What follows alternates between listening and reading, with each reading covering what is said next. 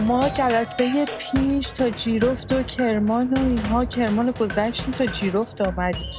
خب جیرفت می‌دونیم که به لحاظ تمدنی یکی از مناطق بسیار کهن ایران حساب میشه. اگر اشتباه نکنم البته بنوشه جان اینجا هست و امیدوارم نتش به ما امروز کمک بکنه. اگر جایی دارم اشتباه میگم منو تصحیح بکنه. یک تمدن چند هزار ساله است. یک تمدنی بسیار قدیمی. قدمتی بیش از حضور شاید بیشتر پیش از حتی حضور آریایی ها در اینجا رو داره. و برای من جالبه اگه باز هم خواهش می‌کنم منو تصحیح کن منوشه جان. اگر جایی دارم اشتباه میگم. گویا مثل اینکه حتی هایی یا الواحی آجر هایی که روی اونها خطهایی هم نوشته شده نگارش بده کرد یعنی آثار مکتوب هم در اینجا یافت شده. بفرما خواهش می‌کنم. شما بفرما. من بلنگو بدم بله. دست شما. بله. شما وقتی یک سایت تاریخی تو یک جایی پیدا میشه اصولا خیلی راحت بهش نمیگن تمدن. یکی از دلایلی که بهش نمیگن تمدن تمدن معمولا باید یه شهرنشینی به وجود بیاد. علل خصوص مهمترین مشخصش اینه که خط به وجود بیاد اونجا.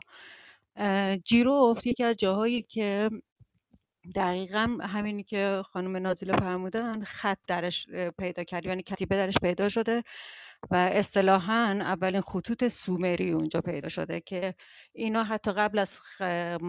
یعنی بازشناسی این خط بعضی نسبت میدن قبل از حالا همه خط رو به مصر نگار نگارا رو به مصر نسبت میدن یه جورایی باید دوباره نوشته بشه و این برمیگرده به این تمدن جیروفت یعنی این قدیمی تر از اونه حتی.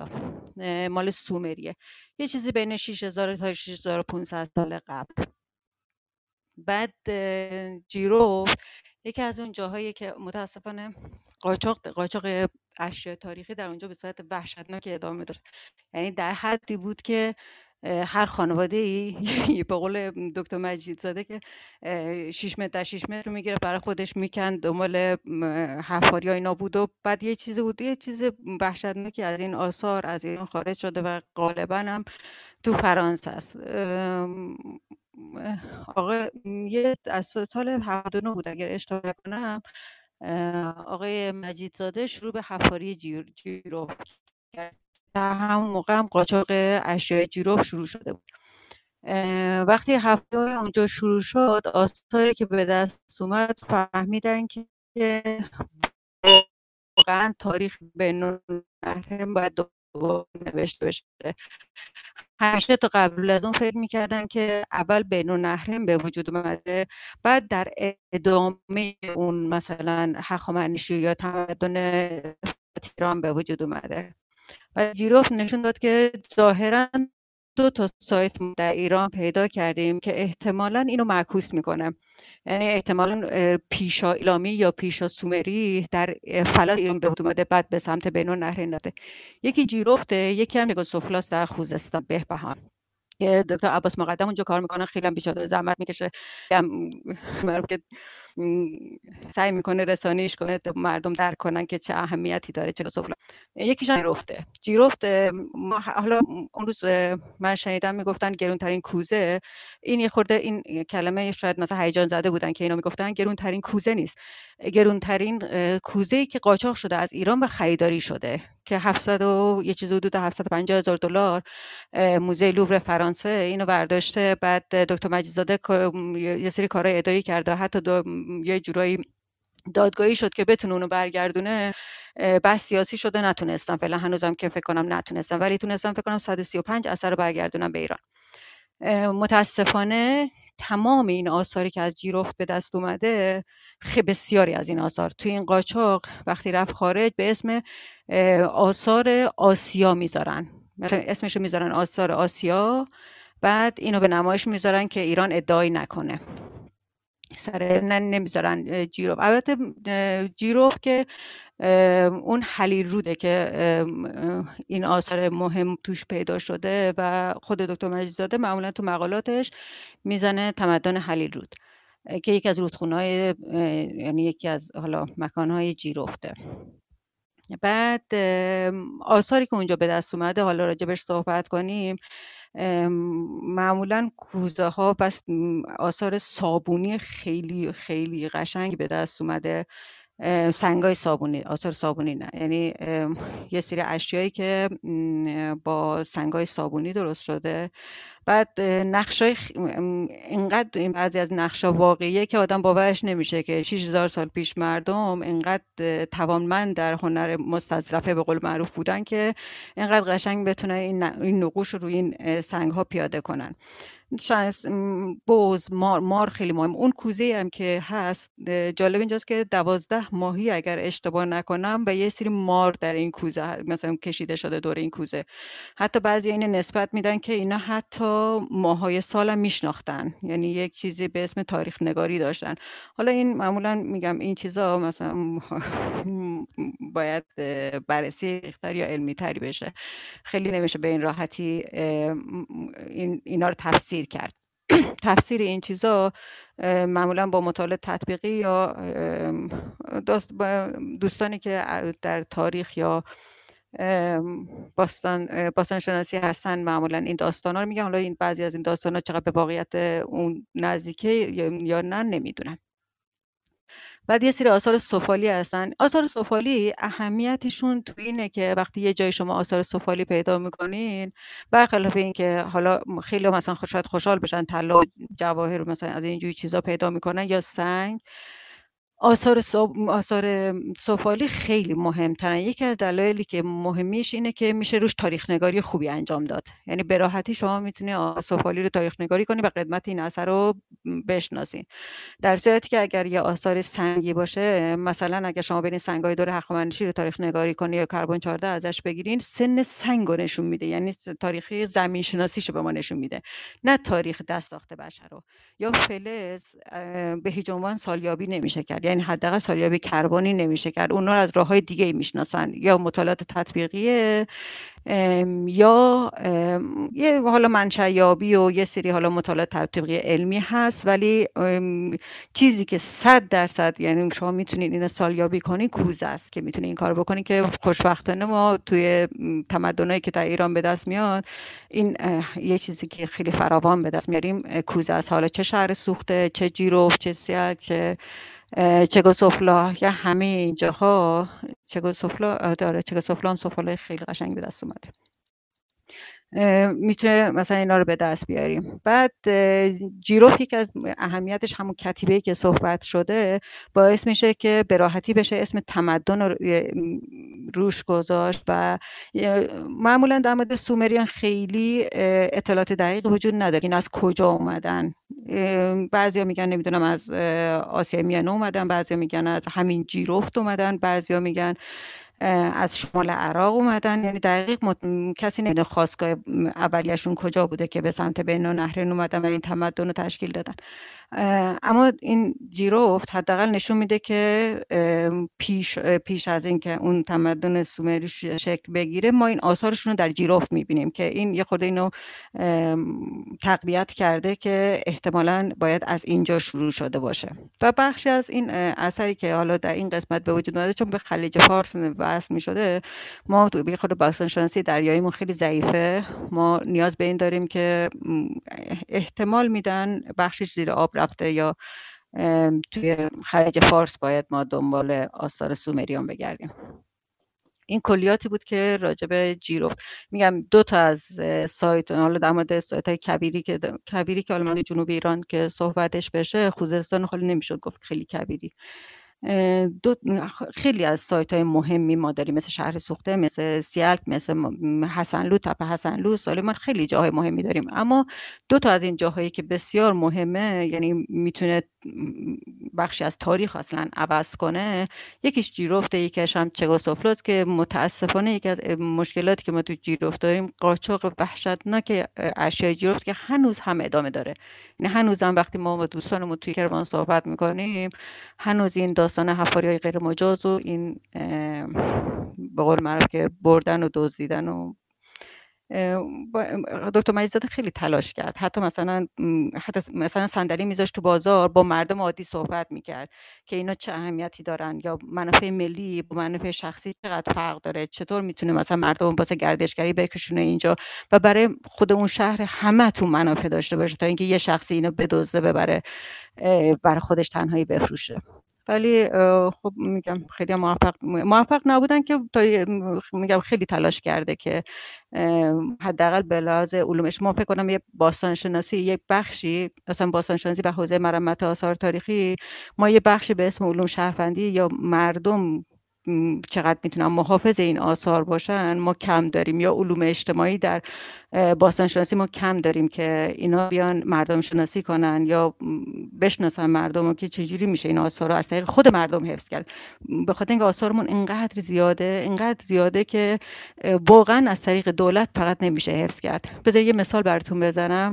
ما فقط 700 تا سنگنگاره فقط در خوزستان داریم که توی مثلا ارتفاعات کوه هست. مثلا دولت اگه برای هر کدوم از این فقط یه سرباز بذاره میشه 700 تا سرباز. بعد اونم تو کوه 2000 پایی چجوری می‌تونه اونجا یه سرباز بذاره که از مراقبت کنه؟ ما مثلا رفته بودیم برای همین سنگنگارای مثلا خوزستان. تمام سنگنگارا سوراخ شده بود دنبال گنج میگشتن تو این سنگ یعنی تمامش حالا تک تک اینا رو یه روز شاید وقت کنم توضیح بدم. تمام اینا آسیب دیده بود که دنبال گنج میگشتن. بعد نگهداری اینا توسط دولت هم غیر ممکنه. شما فکر فقط خوزستان 700 تا از این اثر داره. یعنی اثر یک سنگی که تو طبیعت هست و هیچ جورم نمیشه اینو جابجا کرد یا کاری باش کرد. یعنی حالا بقیه چیزاش بماند. بقیه آثار یا سایر جاهای ایران بماند. در در این مورد ما به مردم نیاز داریم. خیلی به مردم نیاز داریم که خودشون حفاظت کنن. بسیار سپاسگزارم از توضیحات مبسوط و عالی که فرمودیم من یه سلام و از ارادت بکنم به دوستانی که تازه پیوستن به ما محمد رضای عزیز دکتر رضای عزیز و بزرگوار. و بقیه دوستانی که تازه پیوستن به ما ما بعد از یک تعطیلات کوچکی مجدد برگشتیم و کار رو ادامه خواهیم داد و همینطور میریم جلو.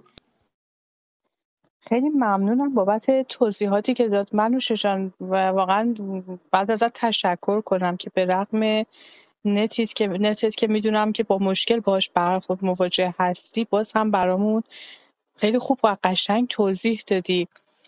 من اتفاقا دفعه پیش بود که گفتم که البته فکر کنم آخره صحبت هم آمدی.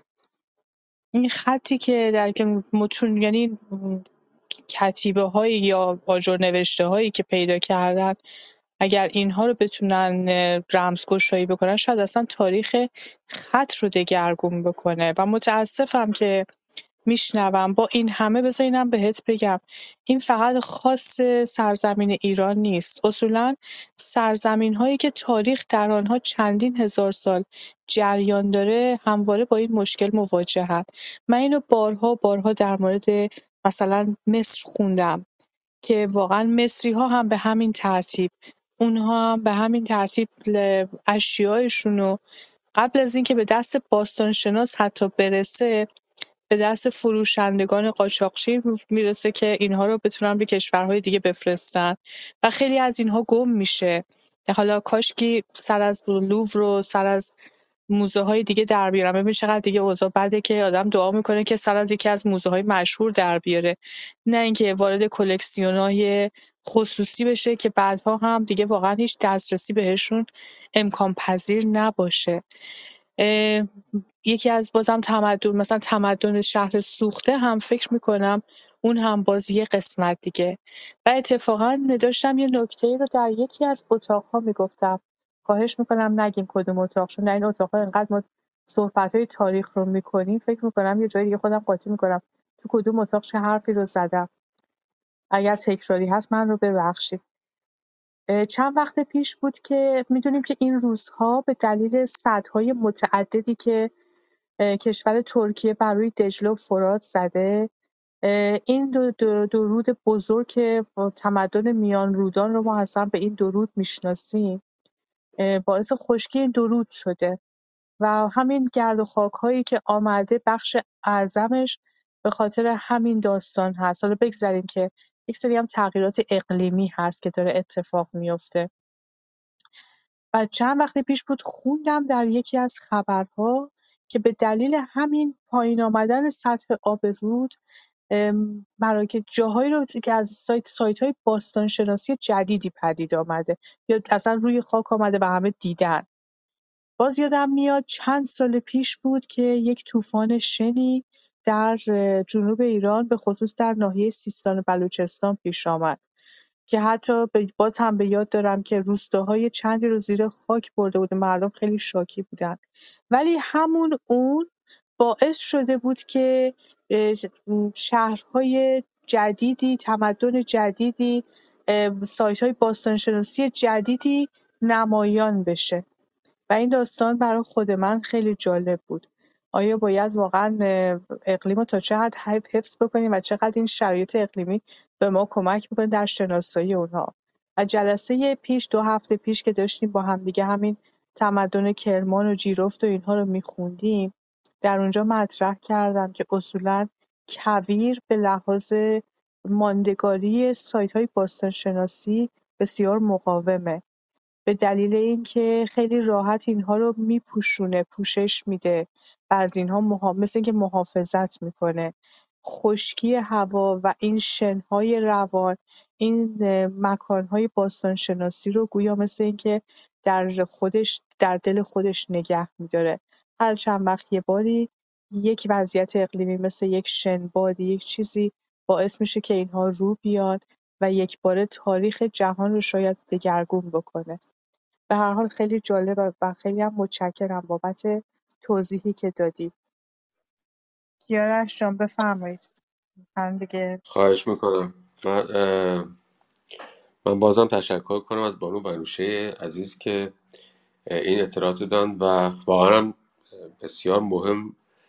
امیدوارم که بتونیم حفظ بکنیم. من سر مراسم آیه معروفی اینجا در برلین بودم. با یکی دو تا از عزیزان آشنا شدم که توی موزه برگامون برلین کار می‌کنن و واقعا خود موزه اینجا موزه است. و از چیزهایی که به نحوی و به مسیری میارن اینجا میگن و مینالن. به هر حال امیدوارم که ما به یک وضعی و به یک فهم و چیزی برسیم که بتونیم اینها رو اگر موافق باشیم و آماده باشیم ما بتونیم روحانی رو شروع بکنیم. اگه دوستان صحبت دیگه ندارن و ما صفحه از مکان نمای پی دی اف صفحه 189 هستیم. عوض می‌خوام من صدام مقداری گرفته. و 160 کتاب که بخش 17 هم ادامه بدیم جیروفت از جنوب به رودبار محدود می شود که مارکوپولو از آن به صورت روبار یاد می کند و درباره آن مطالب گوناگونه می گوید. قسمتی از رودبار سرزمینی از گود و استپی, استپی در اطراف مسیر سفلای رود حلیل در اینجا نیز مانند جیروف نشانه های فراوانی از مهاجرنشین های پیشین است که حتی زمان آنها به روزگار پیش از تاریخ نیز می رسد. امروز بسیار بسیاری از های اشایری در آنجا در گشت گذارند که بیشتر باید آنان را بلوچ دانست تا ایرانی. در سرزمین همواری که فعلا غیر مسکونه است قلعه های ویران با تأسیسات دفاعی چشمگیر به صورت پراکنده وجود دارد. آنچه مارکوپولو می نویسد به دقت و با حقیقت بخ می دهد و در این دشت شهرها و روستاها آبادیهای مختلفی است که دیوارهای چینهای بلند و نیرومندی دارند و نیز برجهای ستبری تا آنان را در برابر دشمنان محفوظ نگه دارد.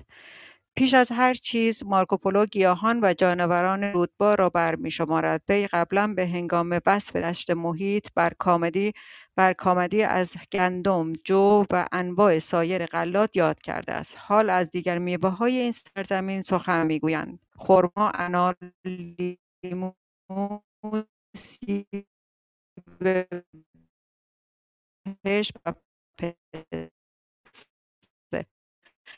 مارکولو چنین شرح می‌دهد. قمری به علت قمری علت میوه های فراوانی برای غذا به علت میوه فراوانی غذا به دست میآورد. در این تعداد فراوان وجود دارد. اما مسلمانان از طعم آن خوششان نمیآید قرقابل هم هست. و بسیاری از پرندگان دیگر یک نوع آن را دراج نامند که با, که با دراج های سایر کشورها تفاوت فاحش دارد. زیرا آنها پرهای سفید در هم دارند و پا منقارهاشان سرخ است. از بین جانوران درشتر از نظر ما در وحده اول گاو گاو جلب توجه می کند های نر بسیار بزرگ و مانند برف سفیدند. پوست آنها صاف است و نرم که به علت هوای گرم چنین شده است. این جانورها شاخهای کوتاه قطور و پخت دارند. بین شانه های آنها قوزی از پن به اندازه دو وجب. درست مثل شطور. این حیوانات واقعا از آنچه در دنیا می‌توان دید زیباترند هرگاه بخواهند بار بر پشت آنها بگذارند بر زمین زانو می‌زنند درست همانطور که شترها می‌کنند و هنگامی که بارگیری تمام شد به پا می و بارهای بسیار سنگین را به بهترین صورت حمل می‌کنند زیرا از اندازه نیرومنده هستند. و این گاوای کهاندار بهش میگن تو زابل هم دارن. سپاسگزارم. ممنونم. و دکتر رضا عزیز در خدمت شما هستیم. و گوسفندهایی هم به بزرگی الاغ هست. و دمهایی دارند که مانند های تاتاری کلفت و بلند و عریض است که به تخمین من سی پوند و بیشتر وزن دارد. این حیوانات سفیدند و بسیار زیبا و فربه و مزه خوبی دارند. تمام آنچه را که مارکوپولو درباره گیاهان و جانوران رودبار می‌گوید می‌توان تایید کرد. درباره سیب بهشت حرف و سخن فراوان گفته شده. در بعضی از متنها هم آن را سیب آدم ذکر کردند چون گوجه فرنگی در رودبار نیست پس قاعدتا باید یک نوع از مرکبات, مرکبات منظور نظر باشد مراد مارکوپولو از فرانکولین چیزی است که در فارسی به آن دراج می‌گویند و به علت گوشت خوشمزهای که دارد بسیار شکار می شود. گاونرهای موصوف همان گاوهای معروف هندی هستند. در ایران آنها را در های پست کنار دریای خزر و بلوچستان به کار می‌گیرند. در مرکز ایران از این گاوها به ندرت دیده می شود. البته در رودبار از آنها وجود دارد که نظر مارکوپولو را نیز جلب کرده است. در این خطه این گاوها از شمار مهمترین دامهای اشایر محسوب می شوند. هنگامی که ما پیش از اینها به هنگام عبور از سلسله جبال بارز به علت خستگی شترها به وضع نامساعدی گرفتار شدیم تصمیم گرفتیم برای عبور از گذار زرنخ از گاو نر استفاده کنیم این گاوها را مانند حیوانات سواری زین می کنند و به عنوان حیوانات بارکش های بزرگی در دو طرف آنها می آویزند. گوسفند که شیر و گوشت در اختیار آدم می‌گذارد و ضمنا پشم او نیز مورد استفاده است در سراسر ایران نگهداری می شود ولی از آن نوع دنبهداری که مارکوپولو می‌گوید و در سراسر آسیا و آفریقا گسترده است امروز در مناطق مختلف ایران چندان زیاد دیده نمی شود. وزن دنبه گوسفند که مارکوپولو رقم سی پوند را برای آن ذکر می کند از این مقدار سخت, از این مقدار سخت فراتر می رود. لئون آفریقایی نویسنده عرب از قوچی یاد می‌کند که دنبه او هشتاد پوند بوده است. کم نیست مواردی که دنبه این حیوان را به روی پایه مخصوصی قرار می‌دهند زیرا در غیر این صورت گوسفندها از حمل این بار عاجزند. مارکوپولو در کتاب خود به تفصیل تمام از قوم خبیس کاراوانا کاراونا یاد می‌کند که امنیت را, امنیت را از روبار سلب کرده است. به گفته مارکوپولو تعدادشان زیاد است. ستمگر و بدنامند. نام آنها کاراونا به معنی دورگه است. فنون شیطانی که فنون شیطانی که در هند فرا گرفتند آنان را توانا می‌سازد تا نور روز را تار کنند و چنان ظلمتی برقرار سازند که تا مسافت هفت روز سفر ادامه پیدا کند و در آن ظلمت کسی دیگر کسی را نتواند ببیند آنگاه دست به کار های خود می‌شوند. آنگاه دست به کار های خود می‌شوند و ده هزار تن را چنان در دشت تقسیم می‌کنند که احدی از چنگ آنها نمی‌تواند بگریزد. پیرمردان را می‌کشند و جوانان را به غلامی می‌برند. بعد درباره تاریخ این قوم غارتگر چنین میشنویم. شاه کاراونایی‌ها نگودار نام دارد. وی با ده هزار سوار به ارمنستان بزرگ به دربار عمویش سیاکاتای آمد که برادر خان بزرگ و مردی قدرتمند بود. در اینجا نگودار نسبت به عمویش اقدامی ناشایست کرد. ده هزار تن از بهترین جنگاوران سیاکاتای را وادار ساخت تا با او همراهی کنند و حال دیگر با بیست هزار تن به باداسیان پاسایایی یا پاشایی در و اریورا چسمیر حمله ور شد. شاید کشمیر باشه. پس از آن به هند یورش برد و شاه بزرگ و ثروتمند آسیدین سلطان را غافلگیر کرد و شکست داد و ایالت او دلیور را به تصرف درآورد. نگودار در همینجا ماند و فرمان راند و اکنون نیز در آنجا با هواداران خود وضع مستحکمی دارد و از هیچ کس نمیترسد و تاتارهای دیگر را که در حول و حوش او زندگی می‌کنند مطیع ساخت. سپاسگزارم. سپاسگزارم. بسیار عالی. محمد عزیز فکر کنم که الان مساعد نیست برای خوندن. بانو نازیلا شما بفرمایید و ادامه بدین بعدش هم من در خدمت هستم.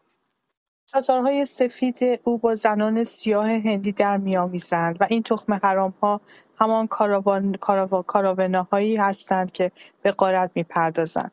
گاه دامنه کار خود را به فاصله سی تا چهل روز سفر نیز میگسترانند و خوش دارند که به روبار حمله کنند زیرا بازرگانانی که به تجارت با هرموز یا هرمز احتمالا باید باشه سرگرمند از سران و شترانی را که در اثر سفر لاغر شدهاند برای چرا به آنجا میفرستند.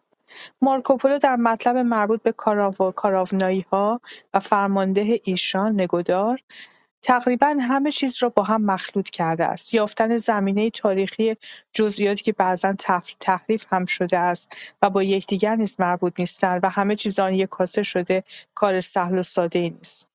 نگودار مذکور از طرف مارکوپولو احتمالا همون تکودار امیر جغتایی است که در اصل تحریف نیکودار و نیکودار نیز نامیده شد می‌شود. وی با هولاکو به ایران آمد و قسمتی از گرجستان را نیز به اقطاع گرفت ولی نسبت به عموی خود جغتایی که در واقع پدربزرگ او است و تقریبا سی سال پیش درگذشته بود کار ناروایی انجام نداد. بلکه این اقدام ناشایست با ایلخان اباقا انجام گرفت که وی در خدمت او بود و سه سال پیش از سفر مارکوپولو به ایران روی داد آن هم به صورت قیامی علیه تکودار معهازا این قیام با شکست روبرو شد و نیکودار به بین‌النهرین فرستاده شد و در آنجا زندگی را به درود گفت. بخشی از نیروی او که گریخته بود در شرق مملکت و احتمالا در سیستان مقام گرفتند و به عنوان ها با قتل و غارت نقش مشهومی ایفا کردند. اما مگر نمی‌شود یک نگودار دیگر بر داستان مارکوپولو در نظر گرفت در های اسلامی از مردی به این اسم سخن به میان آمده است که در نیمه دوم قرن هفتم یعنی سیزدهم میلادی به قیادت او هایی به هندوستان انجام گرفت و باید پذیرفت که بخش دوم داستان این ونیزی به یکی از این ها مربوط می شود که هنگام سفر مارکوپولو به ایران نقل محافل شده بود. در آن روزگار غیاث‌الدین در دهلی فرمان می‌راند و مطمئنا همان آسیدین سلطان باید باشه این هم آسیدین سلطان باید باشه اشتباه نکنم. آسیدین سلطان مذکور از جانب مارکوپولو است. چون باداسیان همان بدخشان است و در در شمال پیشاور سر راه چیترال قرار دارد و چسمیر به جای کشمیر و دلیور به جای لاهور به کار رفته. پس ای که از آن به هند حمله کرده اند همین است. حال اگر آشفتگی درباره شخص نگودار وجود دارد باید دانست آشفتگی درباره گروههایی که ظاهرا زیر فرمان وی دست به بدکاری زدن از آن دست کم ندارد. بعید نیست مارکوپولو گروه های مذکور در فوق را یعنی نیروی مخصوص شاهزاده یاغی گرجستان را با هایی که قبیله قومی مغولی هستند و اصل و نسب آن نسبت آنها نیز کاملا روشن نیست و احتمالا مانند نیکودارها در شرق کشور ایران مقام گرفته بودند اشتباه کرده باشد. قاراونایی‌ها همان هم مانند نیکوداری‌ها گروهی غارتگر بودند که خسارت بسیار به بار آوردند. این هر دو گروه در همان ایام مسافرت مارکوپولو دست به غارت زده بودند و برای مملکت مصیبتی به شمار می‌آمدند. غالبا این دو گروه به هم می‌پیوستند و به خصوص مردم کرمان و فارس از دست آنان در عذاب بودند. این امکان نیز وجود دارد که مراد از گروه‌هایی که مارکوپولو از آنها سخن می‌گوید نه قاراونایی‌ها باشد و نیکوداری‌ها بلکه بلوچ‌ها منظور نظر بودند. اینکه مارکوپولو قاراونایی‌ها را دورگه مینامد این نکته را محتمل می‌سازد که بلوچ‌ها کار بودند. دستبردهای آنها بخصوص در منطقه مارکوپولو در آن به سر می‌برد بسیار فراوان بوده است. خیلی پیش از آنکه مغول‌ها در این کشور خیلی پیش از آنکه مغول‌ها در ایران کشوری را بنیان گذارند مردم از اینها در ترس و وحشت بودند و این امر تا قرن حاضر نیز دوام یافته است. حتی امروز نیز سرزمین کوهستانی جنوب روبار ناامن‌ترین گوشه در تمام کشور شاه است. تا همین اواخر آخرین امیر مستقل که با هوادارانش تسلیم حکومت ایران نشده بود در آنجا فرمان میراند. این سرزمین مرکز بردهداری در جنوب ایران به شمار می‌آمد و اینکه این کار در زمان مارکوپولو رواج و رونق داشته امری است کاملا محال. ما صفحه 165 هستیم و کیارشون در خدمت شماییم بفرمایید. سلامت باشید بسیار سپاسگزارم مارکوپولو برخلاف عادت مرسوم خود در آنجا که از قدرت جادویی کاروانی ها سخن می‌گوید و یادآور می‌شود که می‌تواند ناحیه را ناحیه را تاریک کنند به کلی از نقد و نکته سنجی پرهیز می‌کند. گویا مارکوپولو بیش از یک بار در ایران شاهد پدیده عادی مه خوش بوده است و این هنگامی است که در هوای کاملا بی حرکت غبار شناور در هوا چنان نور را تضعیف می کند که خورشید در ارتفاع در آسمان بی ابر هیچ سایه ایجاد نمی کند اغلب اغلب نیز توده های هوای پر از غبار به سرعت زیاد بر روی زمین می غلطد. این طوفان غبار می تواند شدتی غیر عادی به خود بگیرد و آنگاه همانطور که مارکوپولو می‌گوید تمام روز مانند شبی تاریک تیره می شود این سیاه اظهارات خود را درباره روبار با جملات زیر پایان می بخشد. از این گذشته برایتان می‌گویم که استاد مارکوپولو شخصا در ظلماتی که توسط این قوم کاروانا ایجاد کرد ایجاد گردید نزدیک بود به اسارت درآید و کشته شود اما به مشیت الهی با شتاب تمام به روستایی که در حوالی بود و کنوسلمی نامیده می‌شد گریخت بسیاری از همراهانش اسیر و فروخته شدند بعضی ها هم به قتل رسیدند به صورتی که تنها هفت تن با وی گریختند به این ترتیب آنچه را روی داد به دقت برای شما بازگو کردم. قبل از اینکه بخش 18 رو شروع بکنیم من یکی دو نکته بود خیلی برام جالب بود. به عنوان یه زبانشناس دارم میگم. این نکات هم همین تلفظ اسامی بود. که این اتفاق فقط الان نمیفته من فکر می‌کنم سفرنامه های دیگر رو هم که بخونید این اتفاق خواهد افتاد. به خصوص وقتی که اروپایی ها به ایران میان و مثل مارکوپولو زبان بلد نباشن. حالا بقیهشون چند سالی میمونن و زبان رو یاد می‌گیرن و با تلفظ ها آشنا میشن. ولی وقتی که زبان رو ندونن آنچه رو که به گوششون میاد فقط می‌نویسن. برای همین هم ما نه تنها در مورد اسامی ایران اصولا در مورد ضبط اسامی یه همچین موردی رو در قرون 17 و 18 و حتی 19 ما داریم که اشتباه اینها میشنیدن یا مثلا اشتباه هم که بخوام بگم اشتباه میشنیدن آنچه رو که میشنیدن فقط مینوشتن تلفظش رو. و برای همین هم الان من مثال خاصی ندارم. کاش که یه چند تا مثال رو آماده می‌کردم که می‌تونستم اینجا بگم. در ضمن قبل از اینکه ما از این فصل بگذریم که به نظرم خیلی فصل جالبی آمد با توجه به نکاتی که مثلا در مورد همین گاو سفید گفت گاو کهاندار. یکی دو نکته رو در زیرنویس نوشته. من جمله مثلا در صفحه 162 کتاب در زیرنویس دو همون که داره درباره شاه کاراونایی ها و نگودار داره میگه در زیرنویس دو نوشته مارکوپولو به کار بردن رقم ده هزار را برای ذکر واحد نظامی دوست داشت ظاهرا وی با تقسیمات سپاه مغولها که بر حسب سیستم اعشاری بود آشنایی داشته است فرماندهان سپاهیان ده هزار نفری اغلب سران پیشین قبایل و یا اعقاب ایشان بودند. فکر می‌کنم این نکته خیلی نکته جالبیه در این مورد خاص. باز هم در زیرنویس صفحه بعد یعنی صفحه 163 شماره دو کجا میشه شماره دو که بتونم پیدا کنم؟ دوستان بدونن. درست آخر خود صفحه شماره دو رو گذاشته و بعد زیرنویس نوشته. آنجا که میگه که حالا به جای کشمیر میگه چسمیر به جای دلیور همون لاهور هستش میگه در روشن کردن وضع پاسیایی یا آریورا که مارکوپولو آنها رو ذکر کرده مشکلاتی به وجود آمده. آستین در شماره ماه اوت 1919 جمله انجمن سلطنتی جغرافیایی راهی را که نیروی حمله بر به هند از آن استفاده کردن مورد بحث قرار داده و اصطلاحاتی که تاکنون نامفهوم بوده روشن کرده است.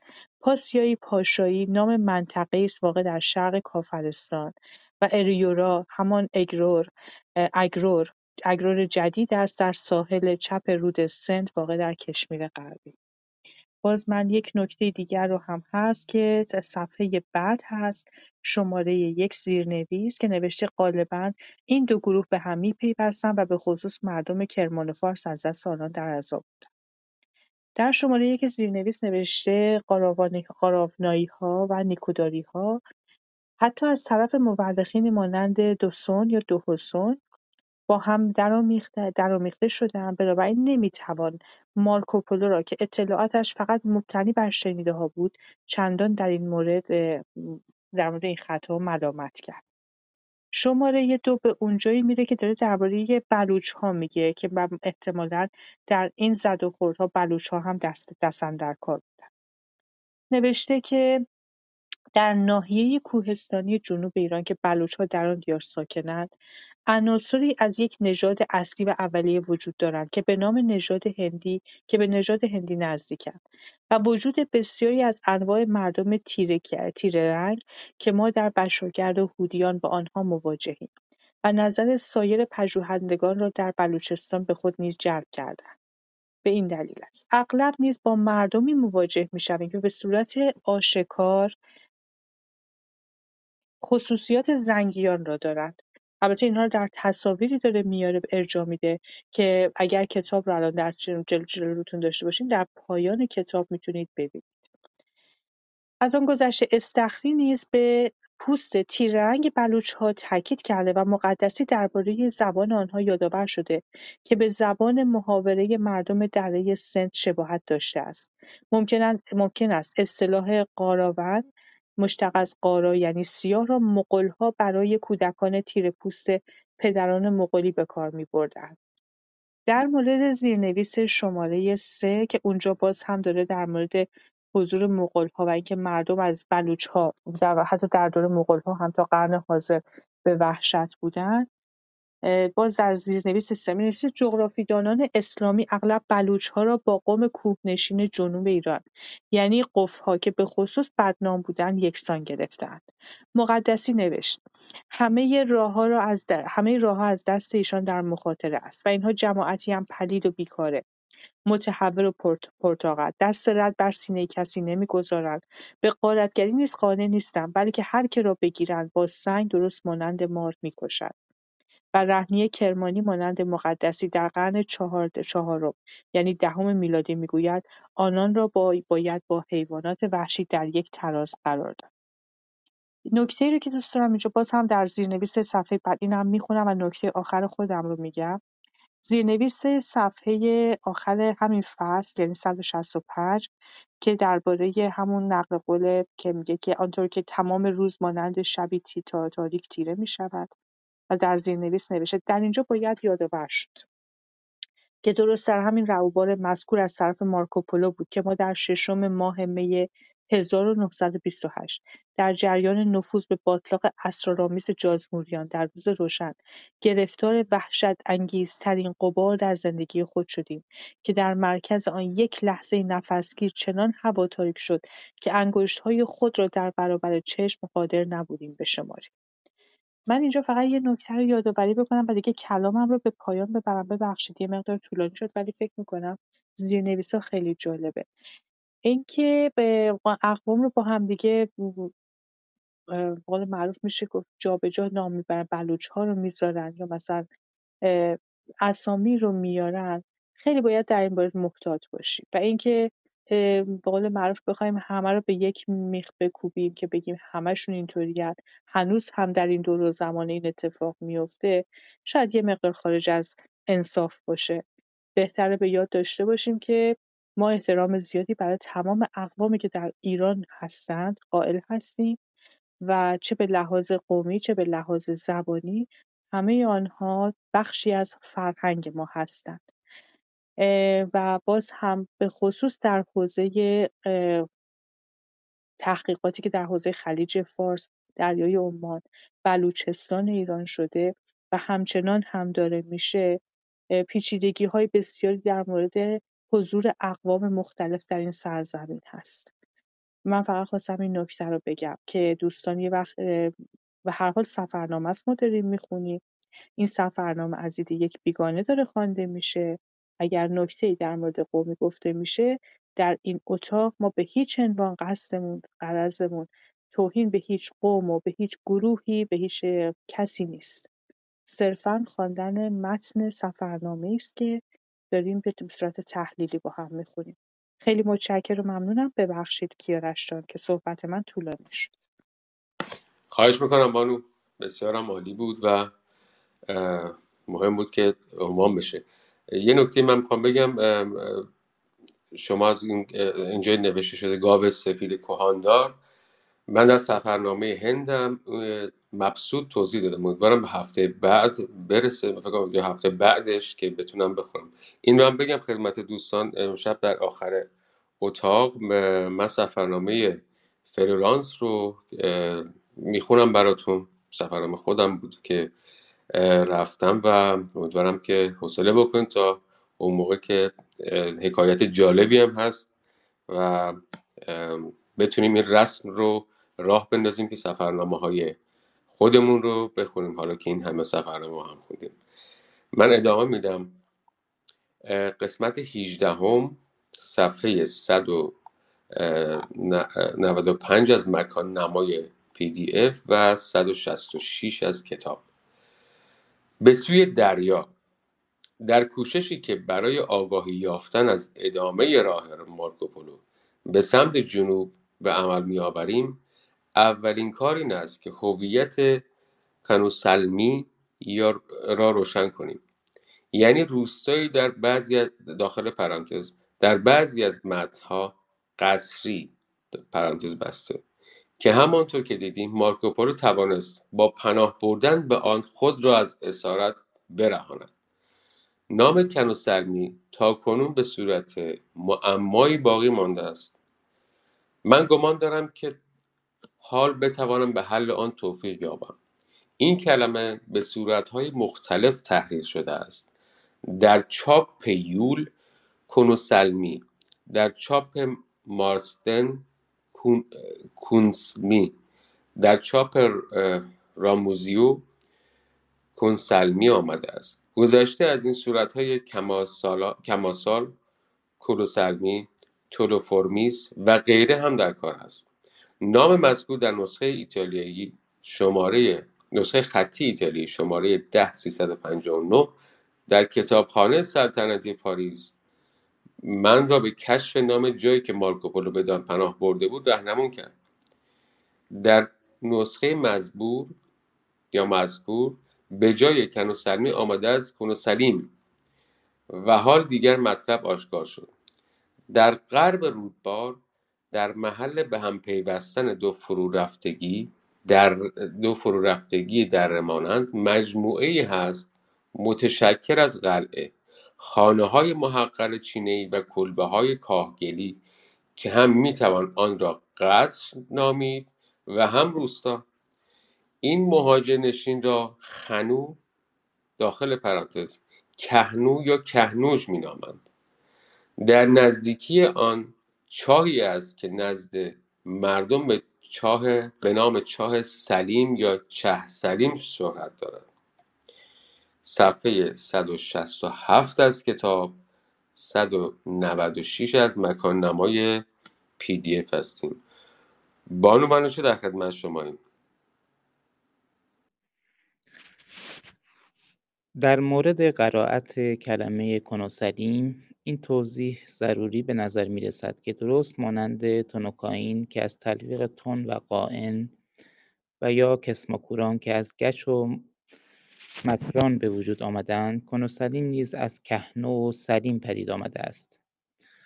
خونوسلیم تبدیل شده است به کنوسلیم و این نیز به کنوسلمی تغییر شکل داده است. اینکه خونو درست بر سر راهی قرار گرفته که برخلاف مفروضات پیشین کاملا با متن نوشته مارکوپولو مطابقت دارد خود معید صحت تعبیر فوق شمرده می شود. حال ببینیم شرحی که مارکوپولو از ها داده است چگونه است. به دنبال وصفی که از جیرفت و رودبار کرده چنین آمده است. این درست است که دشتی که از آن برای شما تعریف کردم در جهت جنوب به میزان پنج روز کامل سفر گسترده است و بعد پس از سپری شدن این پنج روز راهپیمایی باز به شیب بزرگ و دامنه, ای می رسیم که بهتر از آن را پیاده طی کنیم و این جایی است که تا 20 میل مستمرا سرازیر است. راه کوهستانی بسیار راه کوهستانی بسیار بدی است و علاوه بر آن خطرناک چون دائما گروهی از مردم خبیث به اینجا میآیند و هر آبری را غارت می‌کنند و به او حمله ور می‌شوند. و هنگامی که این شیب بیست میلی را پشت سر می‌گذاریم به دشت دیگر بسیار زیبایی پا می‌گذاریم که به آن دشت کرموس می‌گویند. اغلب پژوهندگان و من جمله خود معلف این اثر تا کنون ادامه سفر مارکوپولو را از کامدی در ری حلیل به مقدار یک روز سفر به طرف جنوب می‌دانستند و از آن پس می‌پنداشتند که وی به طرف مغرب پیچیده و با گذشتن از کهنوج کهنوج پنجه و عبور از گلاشگرد اگر اشتباه نکرده باشم به ساحل رو آورده است. اما قبول این مسیر دارای بعضی از اشکالات است که نمی‌توان آن را با توصیف مارکوپولو هماهنگ کرد. پیش از همه اینکه این مسیر تقریبا با منطقه رودبار که این اندازه درباره آن در توصیف عالم بحث شده است تماس پیدا نمی کند و دیگر آنکه کلیه های کوهستانی موجود بین گلاشگرد و جلگه ساحلی چه آنهایی که از های نیورگو یا شوران میگذرد و چه آنها که به موازات رودخانه دزدان یا دزدان کشیده شده است همه پرتپه و ماهور و بعضا صعب العبور است به نحوی که با عبارت, با عبارت مارکوپولو که طبق آن پس از پنج روز سواری در دشت شیب در دشت شیب تندی پدیدار می شود مطابقت ندارد. با آگاهی از اینکه خونو در رودبار موضعی بود که مارکوپولو به آنجا رفته است می توان گفت ادامه راه به صورتی که زیلن آورده می شود تقریبا از بدیهیات است. به این ترتیب مارکوپولو بیان که از جهت مسیر خود منحرف شود به دره رود جوقین که شیب نامحسوسی دارد رسید جایی بسیار گشاده و به خوبی قابل عبور و این منطقه رسوبی که گاه بسیار وسیع است. همان گونه, که ما خود شاهد بودیم می توانست از طرف مارکوپولو به خوبی دشت نامیده شود. فقط راه در 20 کیلومتری آخر خود پیش از آن که به سرزمین مسطح ساحلی بپیوندد جایی که مسیر رود جوقین که فعلا در جهت مغرب است سلسله های مرتفع بین برنتی اگه اشتباه نخونده باشم و میناب را به دو قسمت تقسیم می کند و از این پس به موازات کوه امتداد دارد. شیبدار و صعب العبور می شود در همین جا گردنی بدنام که حالا نیز همانند زمان مارکوپولو های غارتگر گهگاه در کمین مسافران می نشینند و همانطور که مارکوپولو نوشت بهتر آنکه آن را پیاده طی کنیم. مقدار زمانی که در توصیف عالم ذکر شده با راه مطابق است. برای مسافت بین جیروف و قسمت سفلای رود جوگین پنج روز سفر را باید به حساب منظور کرد. در مورد این مسیر نیز مانند راهی که از سردو یا سردو میگذشت سوای مقتضیات جغرافیایی باید آن شواهد تاریخی را نیز ذکر کرد که معید گفته مارکوپولوس مبنی بر اینکه راه از دره جوقیم میگذشته است. هیچ تردیدی در این نکته نیست که در قرون وسطا جاده وجود داشته است پر آمده شد. پس در غیر این صورت مثلا قلعه منوجان که مقدسی هم قبلا از آن یاد کرده است به چه منظور در اینجا برپا شده است؟ که در سراسر جنوب ایران یکی از کارآمدترین قلاع به شمار می آمد مگر برای این هدف نبود که این قلعه از جاده‌ای که در اینجا میگذشت و مرکز مهم تجاری کامدی را با دریا پیوند می‌داد حراست کند؟ البته امروز دیگر راه های تجاری جابجا شدند چون خودروها نمی‌توانند از قلل و ارتفاعاتی که نواحی هموار ساحلی را محصور کرده اند در این محدوده بگذرند. مسیر آمد شدها به شبکه راه های اتومبیل رو در شمال متصل شدند و در نتیجه راهی که مارکوپولو از آن گذشت حالت پرت افتاده و منزوی شده است. پس از ترک کامدی مسیر مارکوپولو به سمت جنوب است و از باغ بابو سایکس در اینجا در سال 1893 یک بوته مرمری مخصوص ساخت مرهم پیدا کرد کشفی که با احتمال بسیار حاکی از اقامت اسکندر در این خطه بوده است. اسفندقه روستای کوچکی در کنار مسیر اولیای حلیل یکی از محدود روستاهایی که در تمام فصول مسکون است هنوز هم نام این فاتح را بر خود دارد. ممنونم. صفحه 169 ببخشید اگر اسامی رو اشتباه می‌خونم آشنایی ندارم. اختیار داری؟ نه اتفاقا. یاد می‌گیریم همینجا. واقعا خیلی از چیزاش جدید هست. ممنونم. برادر رضای عزیز که همواره کنار ما هستی محمد رضای عزیز در خدمت شما هستیم و کلی دلتنگ. بفهمید در دره حلیل مارکوپولو دومین بار در ایران مسیر خود را قطع کرد مسیر مارکوپولو در غرب حلیل رود باقی میماند و تمام جیرفت را در بر می‌گیرد که از میان فضای باریک بین کوههای آبزاگو و شاخه های کلمرز به جانب رودبار کشیده می شود. آبادی کانوسلمی مارکوپولو در این دشت که خوب آبیاری شده قرار دارد. آبادی کانوسلمی مارکوپولو در این دشت که خوب آبیاری شده قرار دارد. رستنی های آنجا به هیچ وجه اندک نیست. بیشه های عقاقی و نخیلات فراوانند. از زمانهای کهن سنگ خورده ها را از جاده برداشته و در طرفین آن به صورت ای روی هم اند پیش از آنکه جاده از منطقه رود حلیل به جقین بپیوندد باز کوههای بلند در مغرب و مشرق به هم نزدیک می‌شوند و باید از زمینی موجدار گذشت که به اهمیت آن برای آبشناسی ایران پی نبردهاند در اینجا مسیر رودها به طرف دریا و به طرف داخل ایران که آب از آنجا در رو ندارد از هم جدا می شود.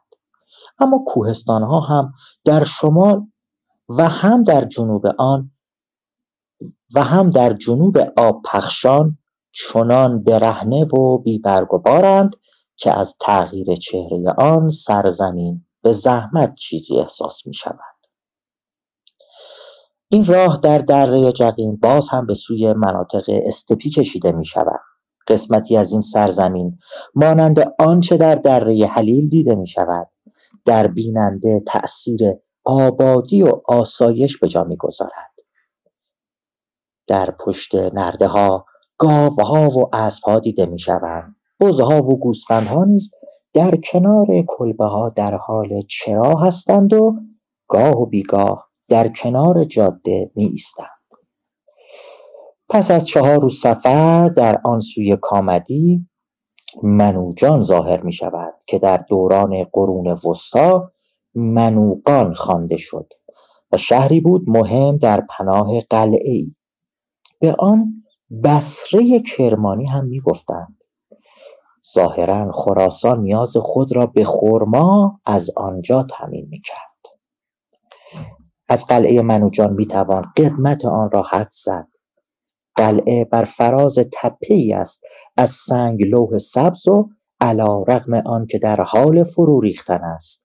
با بقایای برج باریک بلندی که دارد هنوز در بیننده تأثیر گذار است. بر روی این ساختمان که بر پایه های قدیمی از سنگ نتراشیده و آجر ساخته شده است قسمت هایی از خشت خام جدید که در اثر باران نمایان شده به چشم می‌خورد. این بنا که در مرز با بشاگرد وحشی قرار دارد بعضی از زد و خوردها را از سر گذرانده است.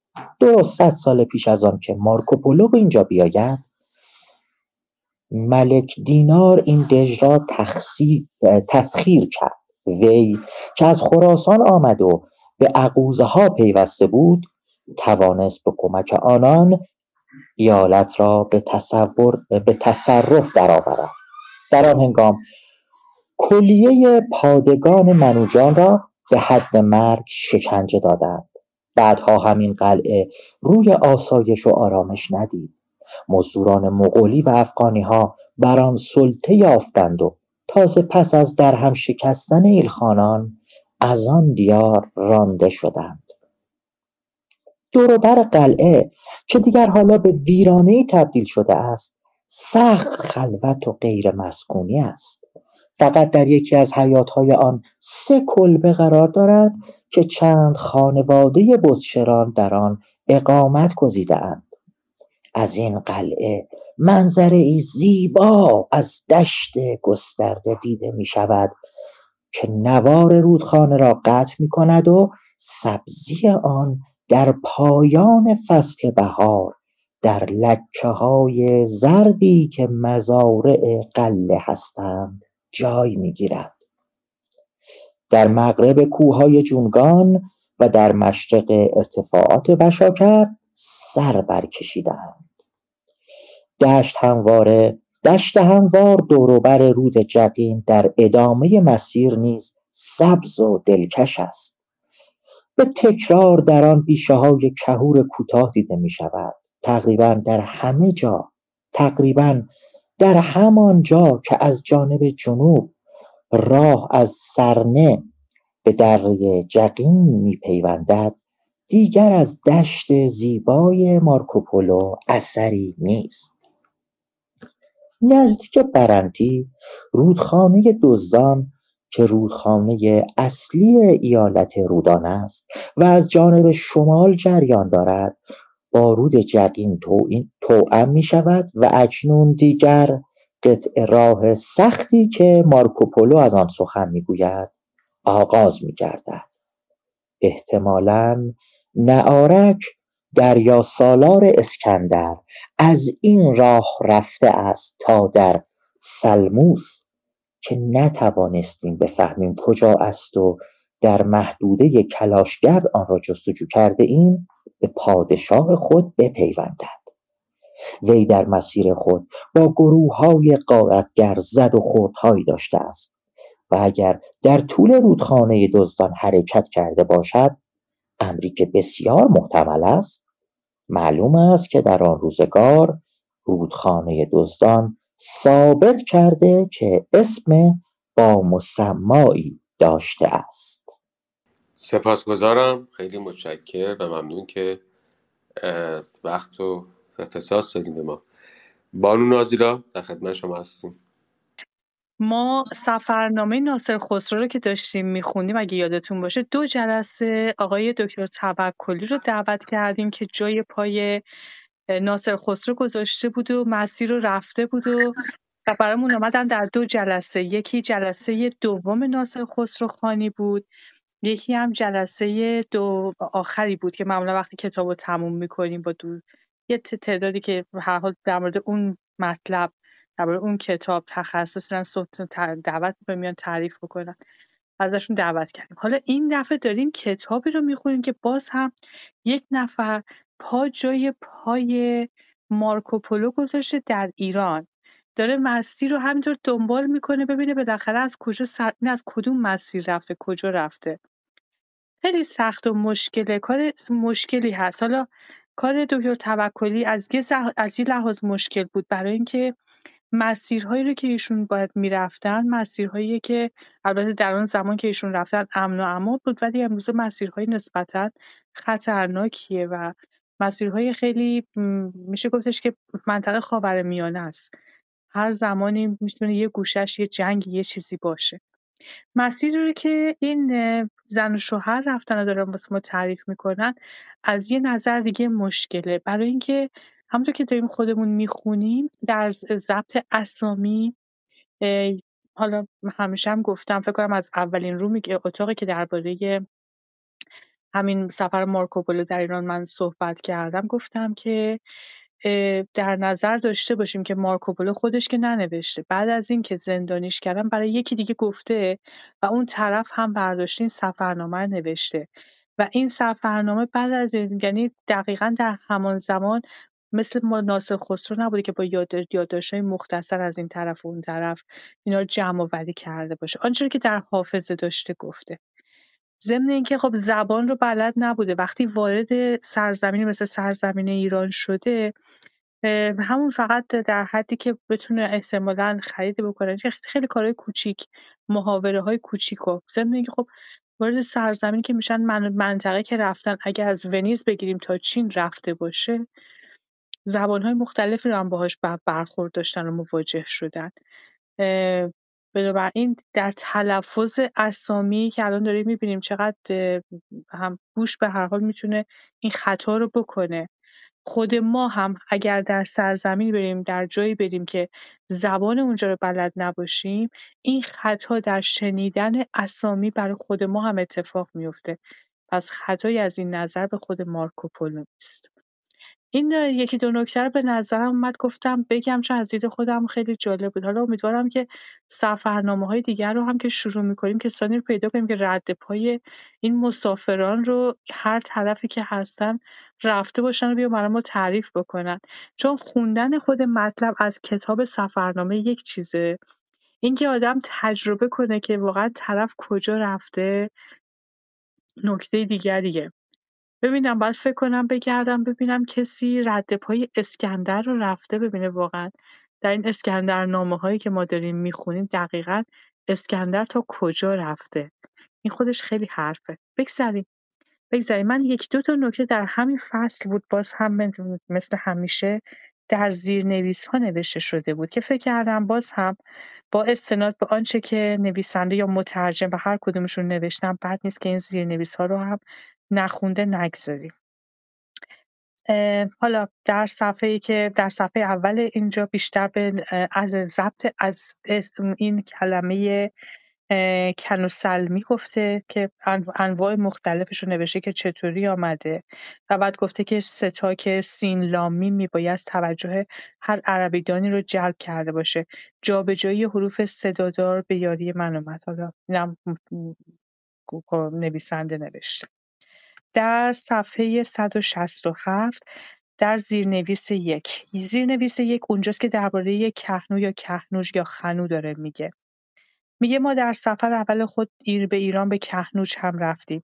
این آبادی از یک بخش کهنه و از یک بخش نو تشکیل شده است. این قسمت در هنگام حضور ما متروک بود. در خنوی کهنه از بقایای فروریخته یک قلعه دژ کوچک جدیدی برپا کردهاند.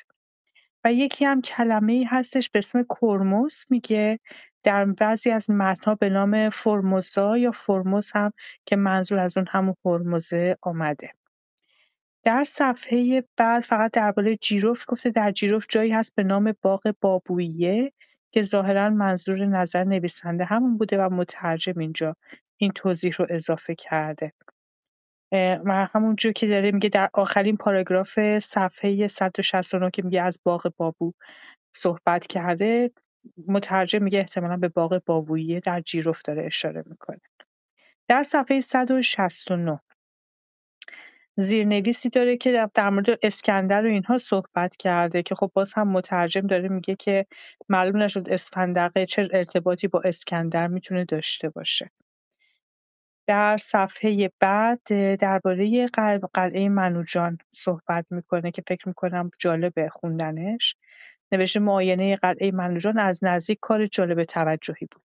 همسر حاکم رودبار بیبی بی جمال خاتون به همسر من انگشتری را به یادگاری داد که از زیر آوار قلعه منوجان پیدا شده بود و عبارت بود از یاقوتی که. که آن را در طلا در طلا کار گذاشته بودند و به تقلید از خط زاویهدار کوفی روی آن کنده بودند اسماعیل, اله... اسماعیل الهی در شماره دو زیرنویس نوشته ما در سال 1928 پس از سفری ماجرایی که در آن به کمک همراهان تا, دند، همراهان تا دندان مسلح توانستیم خود را از شر راهزنان خطرناک حفظ کنیم به منوجان رسیدیم. و این مهاجرنشین در آن ایام با سکنه متمدن خود تأثیری بسیار نیکو در ما به جا گذاشت. پس از مدتها مردمی را می‌دیدیم که بدون تفنگ و قطار فشنگ تک و تنها به راه خود می‌رفتند. باز در این خانه در اینجا های چینه ای دیده می‌شد هرچند که شیوه نوعی ساختمان در منوجان همان کلبه های کندو شکل بشاگردی بود. حسیرهایی که ها را با آنها ساخته بودند مانند حسیرهای بشاگرد است. این حسیرها نیز از همانجا میآیند و با قله معاوضه می‌شوند. این ها به صورت گروهی در دوروبر منوجان پراکندهاند. هرچه بیشتر به مرکز نزدیک می‌شویم افراد و اتباع زمیندار بزرگ مستقل حاکم سکنا گرفتهاند و دهقانان فرودست در حاشیه زندگی می‌کنند مترجمم یادداشت می‌کنه که از کوههای جوانگان در مراجع چیزی دیده نشده یک رودی رو نام برده به اسم رود دزدان که اینجا دوزدان نوشته که رودی به نام دزدان در مراجع دیده نشده. میگه در اصل دوزدان هستش. و همین. نکته آخر هم که در اینجا باز مترجم گفته در مورد یک اسمیه به اسم سلموس به شماره یک زده. داره میگه که در اصل گودار پیچال هست. احتمال هست که این موضع فعلا کوچیدز یا کوچیزر باشد. با قید احتیاط مترجم گفته. تا سر فصل 19 نکاتی رو که گفتم فکر می‌کنم که حداقل از خودم خیلی جالب بود و باید واقعا زیرنویس ها رو خون چون به خصوص از نظر جغرافیایی مناطقی که داره گفته میشه اگر ما می‌خواستیم خود سفرنامه سفرهای مارکوپولو رو میخوندیم. مسلما به این مشکل برمیخوردیم که این مناطقی مناطقی که داره میگه کجا هست. شاید در ابتدایی که من پیشنهاد این کتاب رو دادم و خوندن اون رو چندان به, به نظر نیامد که لازمی لازم باشه و شاید تصور بر بود که شاید بهتر باشه که به خود سفرهای مارکوپولو ما مراجعه بکنیم. ولی سفر که کتاب مثل سفرهای مارکوپولو که همچنان مورد بحث هستش و خیلی هم دربارش مقاله له و علیهش نوشته شده فکر می‌کنم بهترین شیوه خواندن اون اون هم کتابی که فقط 13 صفحش درباره ایرانه. اینطوری شاید خیلی بهتر به ما کمک بکنه در فهم مطلب که اصولا مارکوپولو کجای ایران بوده. همونطور هم که گفتم ما فقط بخش ایرانش رو کار داریم. مابقی این که چیکار کرده با خودش در توصیف ما ما فصل 19 هستیم دشت بسیار مطبوع کرموس در توصیف عالم چنین می‌خوانیم دشت کرموس به مسافت دو روز گسترده است و در اینجا جویهای فراوان و های بسیار زیبا و خرما به مقدار فراوان و سایر میوه‌ها به اندازه زیاد وجود دارد. سرزمینی است بسیار مطبوع، پرندگان بسیاری از قبیل دراج و توتی و تعداد کثیری از انواع دیگر در آن دیده می‌شوند که شکل و شمایل آنها با آنچه در نزد ما در آن سوی دریا رایج است تفاوت دارد و ما نمی‌توانیم آنها را به نام بنامیم.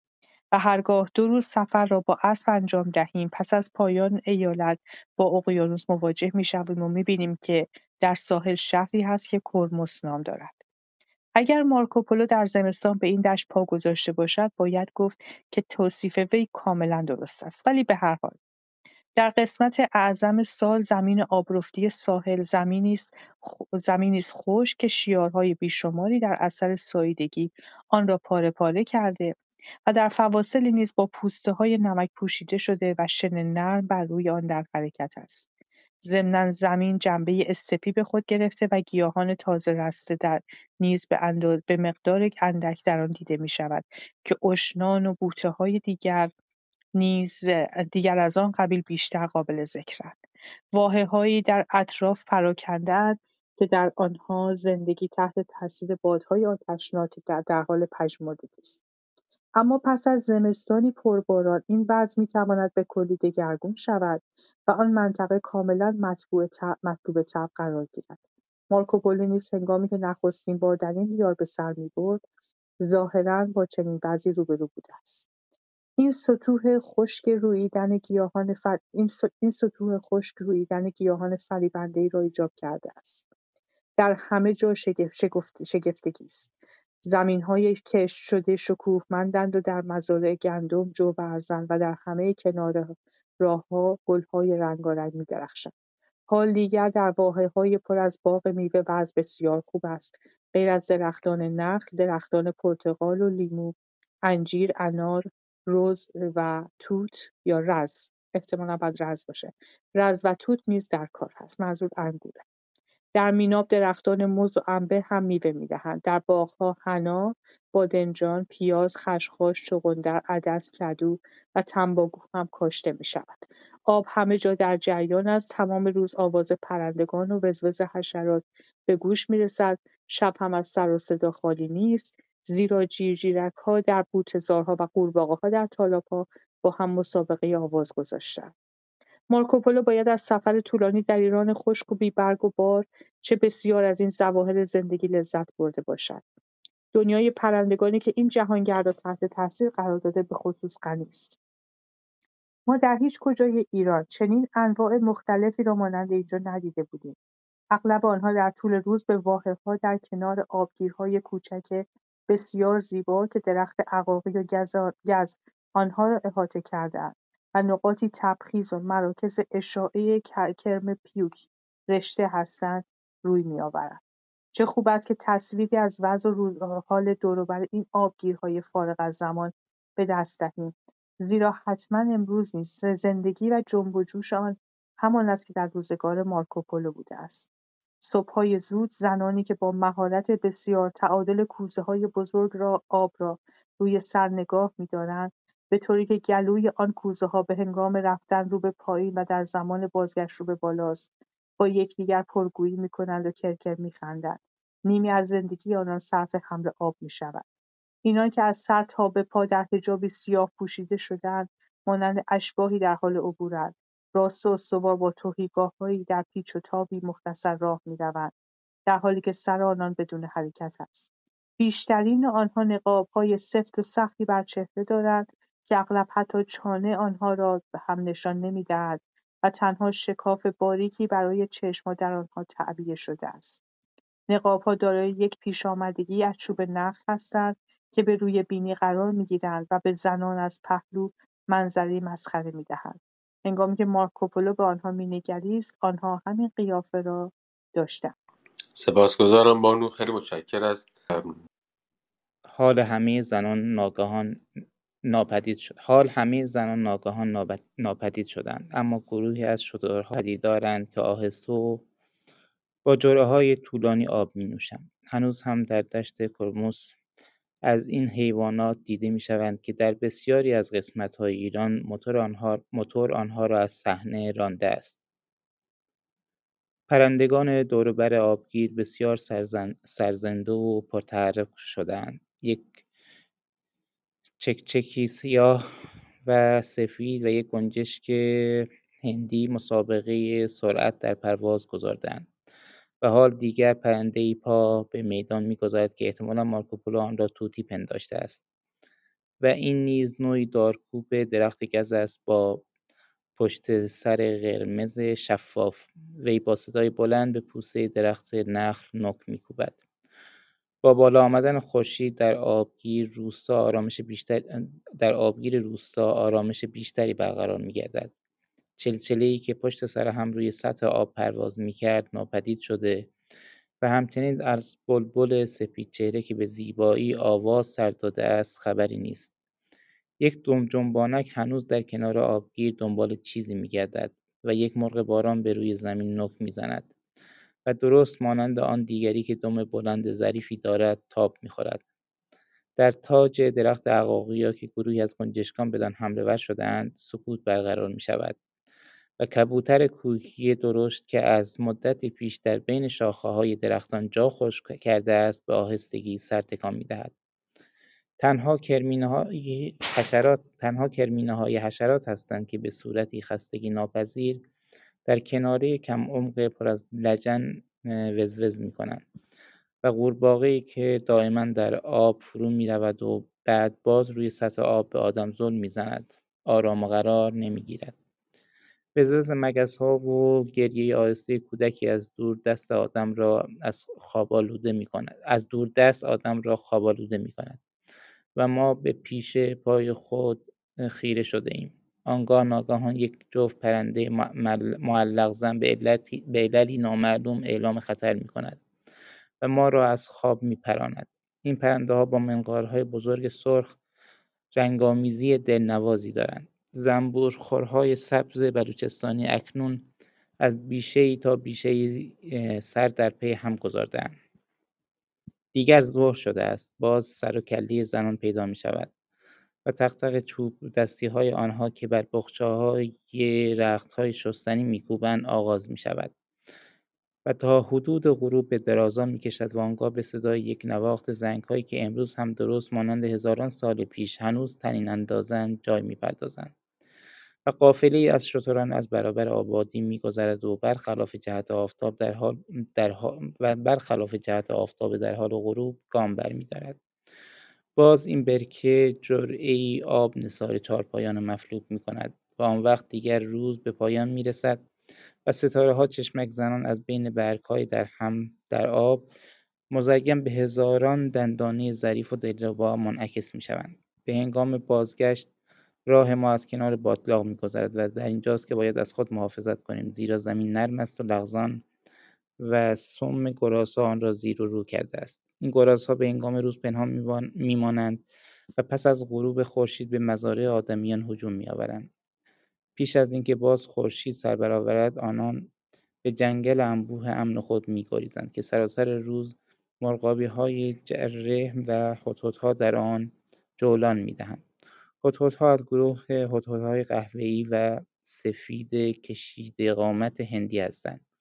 این مرغان همواره در حالی که ساقهای نیرومند خود را به عقب اند مدتی بر فراز باتلاق در گردش میمانند تا بعد با فریادهای سودمانند خود به طعمه هجوم برند. نیهای بلند و گیاهان خیزرانی که ارتفاعشان به سه متر بالغ می شود در دست باد همچون دریایی به حرکت در میآیند و در برابر آسمان آبی فام به رنگ زرد می‌درخشند. جلگه کرموز تا 50 کیلومتری عمق حاشیه کوهستان گسترده است قسمتی از گرمسیر شمرده می شود که به عنوان ناحیه هموار کناره از سند تا فرات ادامه دارد و خصوصیات آن را که بیشتر عربی است تا ایرانی سیاحان کهن به تأکید یادآور شدند در منطقه کرموز این جلگه در شمال غرب و شمال به کوه گنو که بیش از دو هزار متر ارتفاع دارد و کوه شمیل در شرق آخرین های ارتفاعات بشاگرد محدود می شود. مارکوپولو از کوههای سرکش به های بسیار زیبا پا گذاشته بود که وی به حق جویبارها فراوانی انواع میوه و پرندگان عجیب و غریب را از جمله های آن می‌داند. چه سر نترسی می‌خواست که کسی صاف و ساده از کرمان رو به جنوب بگذارد از کوههای بلندی که از آنها ابدا اطلاعی ندارد بگذرد و آنگاه به ساحل دریا فرود آید تا از آنجا برای سفر به هندوستان به کشتی بنشیند. ظاهرا زرتشتیان نیز هنگامی که موطن خود را در جستجوی وطنی تازه در آن سوی دریا ترک گفتند همین راه را برگزیدند. اما این ستم ونیزی ما اولین غربیانی بودند که از زمان پهلو گرفتن ناوگان اسکندر در بیش از 1500 سال قبل در مصب رود میناب در این راه دیده به دروازه های هندوستان گشودند اینکه سرزمین ساحلی از آب و هوایی کشنده رنج می‌برد. مطلبی است که مارکوپولو در قسمت زیر از کتاب خود یادآور می‌شود. ممنونم. محمد عزیز در خدمتیم. در طول تابستان مردم در کرموس نمیمانند. من نمی‌دونم حالا تلفظ درسته. این زیرا حرارت چندان زیاد است که در غیر این صورت همه میمیرند. همگی به آن باغهایی پناه می‌برند که در مجاورت رودخانه ها تعبیه شده اند. به نفی که هر کس می‌تواند به اندازه کافی از طریق جویها و نهرها آب را به باغ خود هدایت کند. علا رغم آن باز مردم از گرما رهایی نمییابند مگر آنکه به آن صورت که برایتان می‌گویم رفتار کنند. اغلب در تابستان هر روز باد آلوده ای به آن درجه از گرما میوزد که اگر در هوای باز کسی با آن مواجه شود از نفس کشیدن باز میماند و خفه می‌شود. و بدین ترتیب همه به محض پیدا شدن اولین نشانه نزدیک شدن باد می‌دوند و تا چانه در آب فرو می‌روند. برای محافظت از خود. از آفتاب مردم سرپناهی از برگ درست می‌کنند که از یک طرف آن را به پایههایی و از طرف دیگر به کناره زمین مستحکم می‌کنند و چندان در این وضع درنگ میورزند تا وزیدن باد قطع شود. مارکوپولو به عنوان شاهد برای خطرناک بودن فوقالعاده باد گرم از واقعه یاد می‌کند که هنگام حضور خود که هنگام حضور خود او در منطقه روی داده است. یک نیروی نظامی پنج هزار نفره با 1600 اسب در دشت کرموس گرفتار باد شدید شدند و همه از بین رفتند. حتی یک نفر نیز جان به در نبرد تا خبر این فاجعه را به اطلاع برسانند از همان ماه آوریل هر نوع اثری از زندگی در این سرزمین هموار دستخوش رخوت ناشی از تابستان می شود و این امر تا اواخر پاییز ادامه می‌یابد. ابرهای تیره و تار فوقالعاده گرم زمین را در نوردند هوای داغ به صورت موج بر فراز زمین در حرکت است نور با بیرحمی به صورتی سوزان بر این منطقه کام میتابد. خورشید درست مانند اینکه پرتو آن در ذرهبینی متمرکز شده باشد همه چیز را کز می‌دهد. و روزی پس از روز دیگر خلع سوزان آسمان زمین را به ریشخند می‌گیرد. سپاسگزارم سپاسگزارم. جناب دکتر پارسی عزیز شما تمایل دارین که ادامه بدین؟ بسیاری از جهانگردان پس از مارکوپولو همین را یادآوری کردند که مردم محلی چاره دیگر ندارند جز اینکه خود را در ظرفهای بزرگ آب قرار دهند. همه آنها درباره مخاطرات آب و هوا های بسیار و مرگ و میر این ناحیه ساحلی اتفاق نظر دارند. می‌گویند که همواره نیمی از تازه واردان غریبه در این دیار جان میسپارند. از قبور اروپاییان در اینجا فراوان دیده می‌شود. درباره بعضی از درگذشتگان یادداشتهایی نیز در دست است. از احوال محقق و ماجراجوی بزرگی چون دلاولا اگه خوب باشم آگاهی داریم که همسر جوان وی در تاریخ سیوم دسامبر 1621 در میناب به بیماری تب درگذشت. مزایای این دشت بسیار مطبوع کرموس دامنگیر ما نیز شد. آن روزهایی را که ما بدون راه و ای در کلبه گلی خود از تب میسوختیم و به مرگ نزدیک و از وطن خود دور بودیم هرگز فراموش نخواهیم کرد و معهازا می‌دانیم که مارکوپولو زبان به مدح و ثنای این ناحیه گشوده است و باز خواهان آنیم که باری دیگر به آن های جذاب سری بزنیم. از جنگل‌های دوزیستی تین هندی در حاشیه دریا بگذریم. در های آب گرم که مانند حلقه‌ای گل دشت را حلقه‌ای گل دشت را در جنوبی ترین نقطه کوهستانی در بر گرفته تنی به آب بزنیم. هنگامی که مارکوپولو پس از فرود, مرا...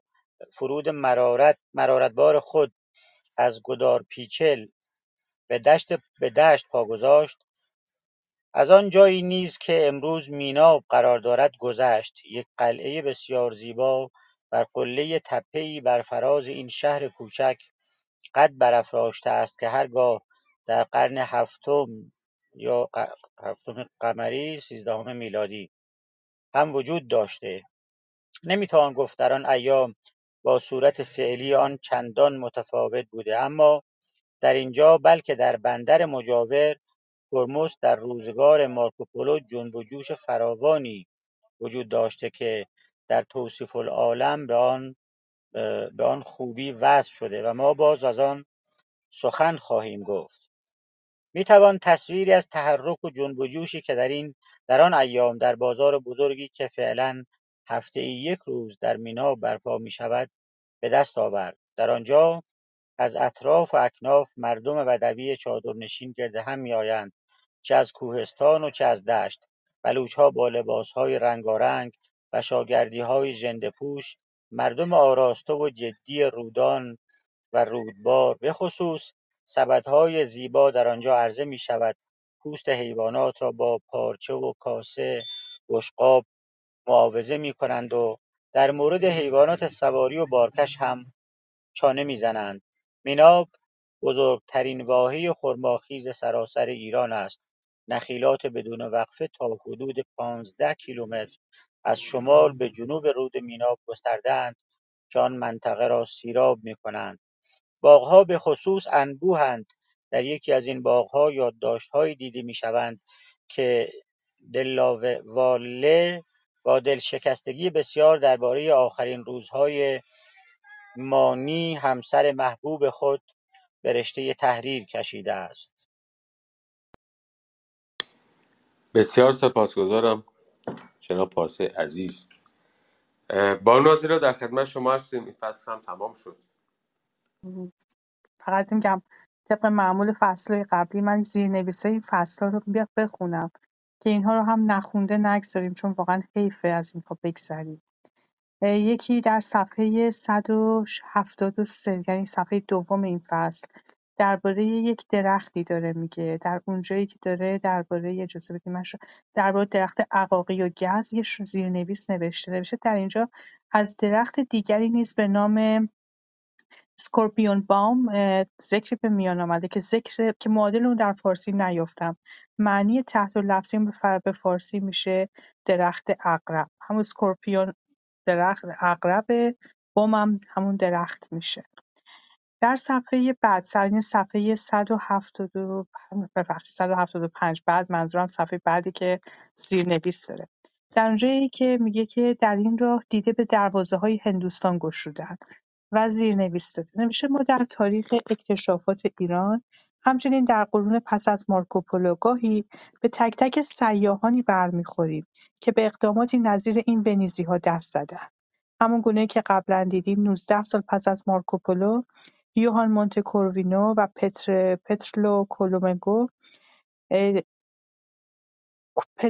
پترلو کولونگو همان مسیر وی را برگزیدند هنگامی اودوریش پوردونونه در سال ۷۱۷ ۷۱۸ هجری قمری برابر با ۱۳۱۸ میلادی احتمالا در طول ساحل به نقطه پایان خلیج فارس رسید دیگر کرمز در قسمت خشکی وجود نداشت.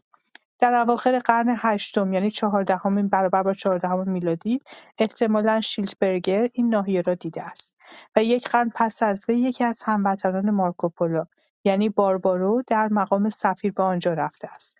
در همین ایام افانسی نیکیتین روس که قبلا هم با وی آشنایی پیدا کردیم پا به صحنه می‌گذارد و هنوز درست پنجاه سال از آن تاریخ نگذشته است که وارتما از عربشناسان به دنبال وی ظاهر می‌شود. ولی از این همه سفرها از لحاظ علم به احوال این سرزمین سود چندانی عاید زمین نمی‌شود. تازه پس از آنکه پرتغال در قرن شانزدهم میلادی فرمانروایی بلامعارض خلیج فارس گردید اروپا به گزارش‌های دقیق‌تری در این زمینه دست یافت. یادمون باشه کشتی پرتغالی‌ها رو در جزیره کیش اگر اشتباه نکنم در اونجا. در صفحه بعد باز هم ما داریم در زیرنویسی که اونجا که گفته مارکوپولو به عنوان شاهد برای خطرناک بودن فوق‌العاده بادگرم از واقعی یاد می‌کند که هنگام حضور خود او در منطقه روی داده و زیرنویس اینطوری می‌نویسه در, در چاپ مور و پلیو چنین آمده. استاد مارک گفت خود او به هنگام حدوث این واقعه در منطقه حضور داشته است. این عبارت که تقریبا در تمام چاپ‌های کتاب مارکوپولو آمده به هنگام خروج او یادداشت نشده. زیرا به گمان ما مارکوپولو در آن هنگام در فصل زمستان در ساحل دریا بوده است. یعنی در فصلی که باد شمال توأم با غبار و ریگ به شدت و حدت می‌وزد. همان گونه که در بخش اول این کتاب به تفصیل یاد شده می‌توان پذیرفت مارکوپولو در حین بازگشت از چین در تابستان سال 692 برابر با 1293 میلادی در کرموس به سر میبرده و در آن اوقات با مخاطرات آب و هوا کاملا آشنا شده است. معید این نکته آن است که این سیاح ونیزی به هنگام ذکر آخرین اقامت خود در کرمز تقریبا فقط از حرارت بسیار آنجا سخن می‌گوید وی در این موقع از بادگیر صحبت می‌کند که ما به هنگام وصف مسیر مارکوپولو در حاشیه کبیر به سوی یزد آن را یادآور شدیم. درباره بادگیر در ساحل جنوب چنین می‌نویسد برای مقابله با حرارت شدید که حکم همه همه ها را با بادبان‌های هوایی و وسایل مجهز کردند تا باد را بگیرند. بادبان را در طرفی قرار می‌دهند که باد از آن جهت می‌وزد و آن را به میل خود مجبور به ورود خانه و اتاقها می‌کند. و فکر می‌کنم دیگه همینجا ها هم تموم میشه و ما فصل 20 هستیم که انشالله در هفته آینده در خدمتتون خواهیم بود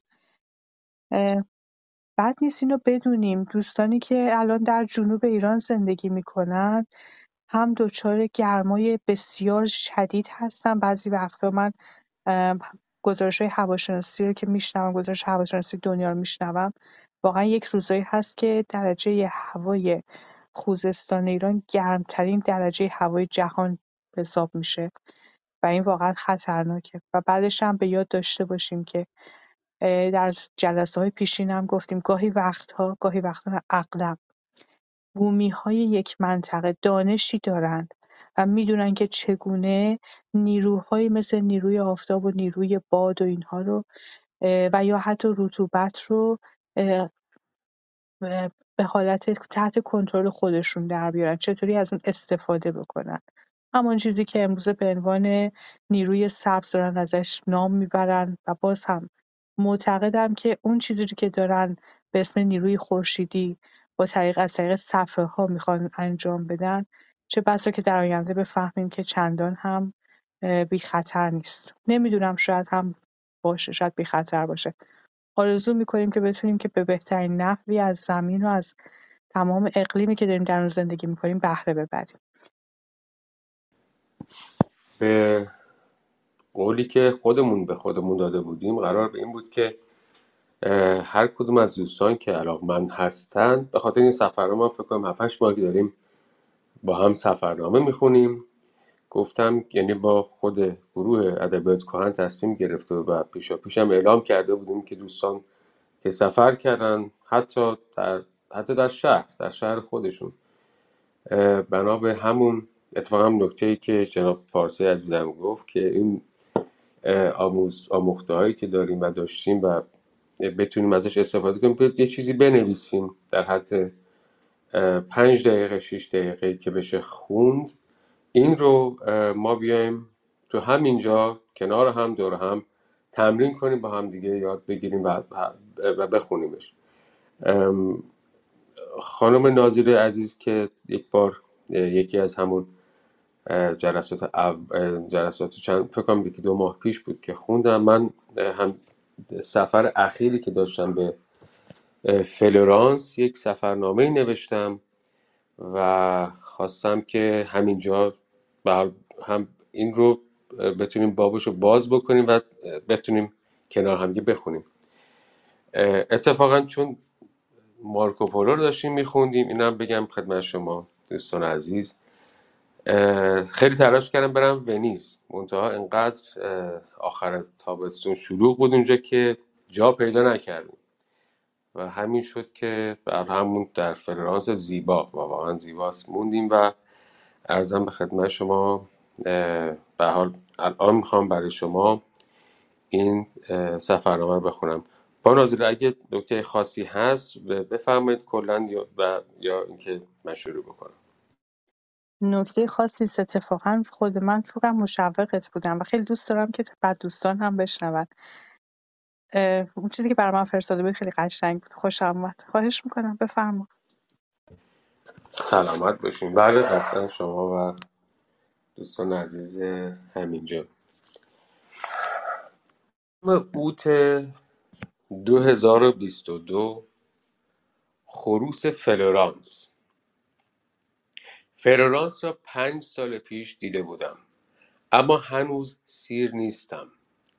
پس از دو روز گردش در کوچه های زیبا و بازدید از موزه اوفیتسی شهر فلورانس که آثار دانته، داوینچی و دیگر نامداران ایتالیا در آن هست تصمیم بدان شد که از یکی از مناطق توسکانی بازدید کنیم.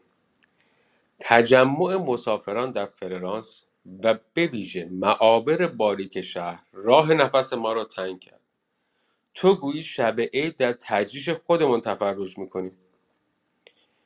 رفیق گفت با ماشین به سیاحت شویم که یاد شعر حکیم افتادم. بزرگان به دانش بیابند را ز دریا گذر نیست بیاشنا. سپس از یک کمپانی سیر و سفر خواستیم ما را با بلدی راهی کنند. کم قیمت نبود. به تاریخ مذکور 80 یورو دادیم نفری اما امکانهایی از جمله ناهار و بازدید از شرابسازی نوشیدن و آموزش تهیه شراب مشهور کیانتی و روغن ترافل یا همان دنبالان کوی خودمان برای ما خوشایند و کافی بود. باشگاه ما رأس ساعت هشت بامداد بود. کنار ای که خاندان مدیچی ساخته بودند. گویا وزارت جنگ و نمایشگاه عظیمی از ادوات و تسلیحات جنگی عهد قدیم و جدید آنجا برقرار است. خوشخوشان کمی زودتر رسیدیم که به قول فرنگی ها باشیم. بانوی خوشرویی که کمی بیش از میان سال به چشم می آمد راهنمای ما شد. دو صد قبطه خوردم که او به چهار زبان سخن می گفت البته چهار برابرم وقت ما را می گرفت تا به نکته بعدی برسد بعدا جستم بعدا جستم که وی با بازنشسته دانشگاه فلورانس است و به خاطر اوضاع نابسامان اقتصادی دوران را اینگونه سر می کند اتوبوس ده دقیقه با تأخیر راه افتاد. حتما اگر این بساط در آلمان بود سر وقت راهی می‌شویم تا متأخرین تنبیه شوند.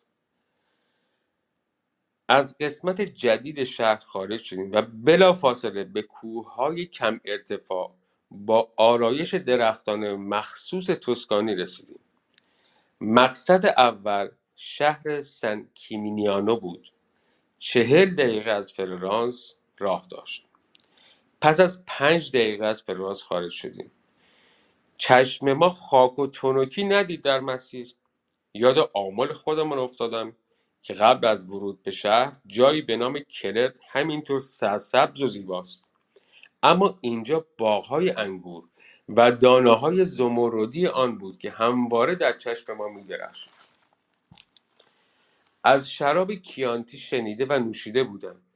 اما گذرم به باغهای به قول اینها وینیکولا نیفتاده بود. آرایش باغها و درختان و کوههای کم ارتفاع رخبت صبحگاهی را کامل از سر ما پراند. کیف کردیم. بانوی همراه ما در مسیر اشاره به جنگ طولانی میان شهر سنیا سینا و فلورانس کرد و رد شد. جستجو کردم. حکایت جالبی دیدم که اینجا تحریر می‌کنم.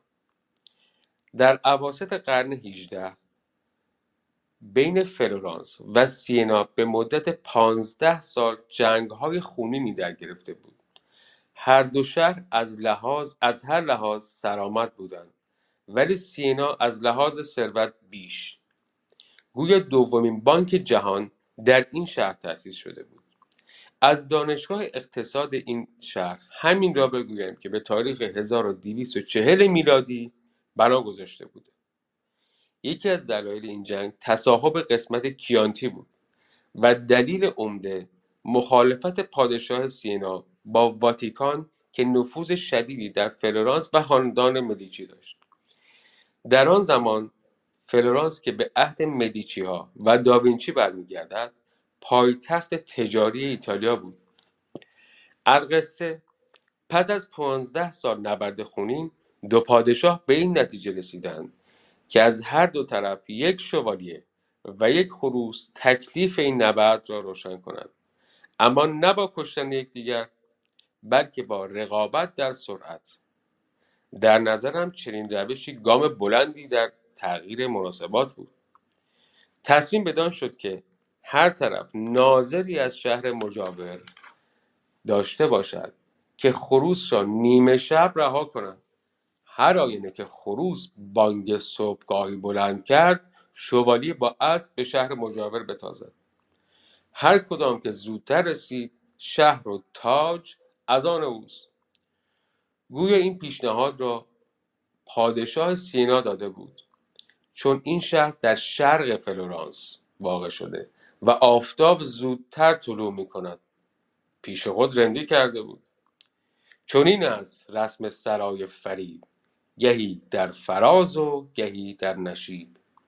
پیشکاران پادشاه فلورانس فریب پیشه کردند و خروس را دو شب بیدانه در تاریکی نگاه داشتند. باری خروس بیخبر در از اینکه تاریخ به بانگ او رقم خواهد خورد در لحظه رهایی خواند گفته شده که سوار قبل از طلوع آفتاب به سینا رسید و شهر از آن حاکم فلورانس شد. در آخر حاکم سینا تسلیم و اسیر و به حکم واتیکان سر از تنش جدا شد. چنین است رسم, سرا... رسم فرجام و انجام جنگ. یکی تاج یابد یکی گور تنگ. ممنون از صبر و حوصلتون و امیدوارم که دوست داشته باشیم خب خیلی جالب بود و درست خوب موقع خوندی چون حالا بذارید اینجا هم من بگم. ملکه بریتانیا هم درگذشت. حالا یه از همون شعرهایی که توی چیز خوندی همون چنین از رسم سرای سپنج. بعد چی بود بقیهش فکر کنم که محمد رضا شاید بدونی آقای پارسه. برای چنین است سر... رسم سرای سپنج من مثلا یک collection دارم یک عالمه چیز دارم ازش که یکی تاج یابد یکی گور تنگ. چنین است فرجام و انجام جنگ یکی تاج یابد یکی گور تنگ. بله، دقیقا الان داستان ملکه انگلیس و پسرشه. یکی تاج یابد یکی گور و گنج. خب به هر حال خیلی هم قشنگ بود. من, من یعنی اون به خصوص اون قسمت خروسش رو خیلی خوشم اومد. بسیار جالب بودش. اه، نکته هم ندارم بگم. اه، فقط نه. امیدوارم دوستان تشویق بشن به خواندن سفرنامه های خودشون. هرچند من کوتاه این نکته می‌خواستم بگم. اه، ببخشید جناب پارسی عزیز. قبل شما. من عکس اه، همین خروس رو اتفاقا تو همین کانال ادبیات کهن که توی فلورانس گرفتم و توی دوم یعنی توی اه، مرکز اصلی تجمع فلورانس اونجا عکس خروس رو گذاشتن اونجا یعنی رو سنگ حک کردن و اون گذاشتم اگه تو کانال دوست داشتین می‌تونین برین نگاه بکنین. هر کدوم از دوستان اگه سوالی یا نکته ای به حال من دفعه اولم بود که از این همه سفرهایی که رفتم اینا یک داستان این شکلی نوشتم. قطعا ایراد هست. به قولی دیکته نانوشته غلط نداره حتما. و امیدوارم که هم بقیه دوستان مشارکت بکنن همین که هر نکته ای هستم به من بگین که من بهتر بتونم بنویسم. کار بسیار جالبی هست. من جدیدن افتادم به نوشتنش و واقعا دارم یاد می‌گیرم. واقعیت من سفرهای زیادی کردم. اما گزارش طور نوشته بودم برای خودم. سفرهای بعدی که دارم سفر توی هندم هست. من یک سال خوردی اونجا زندگی می‌کردم.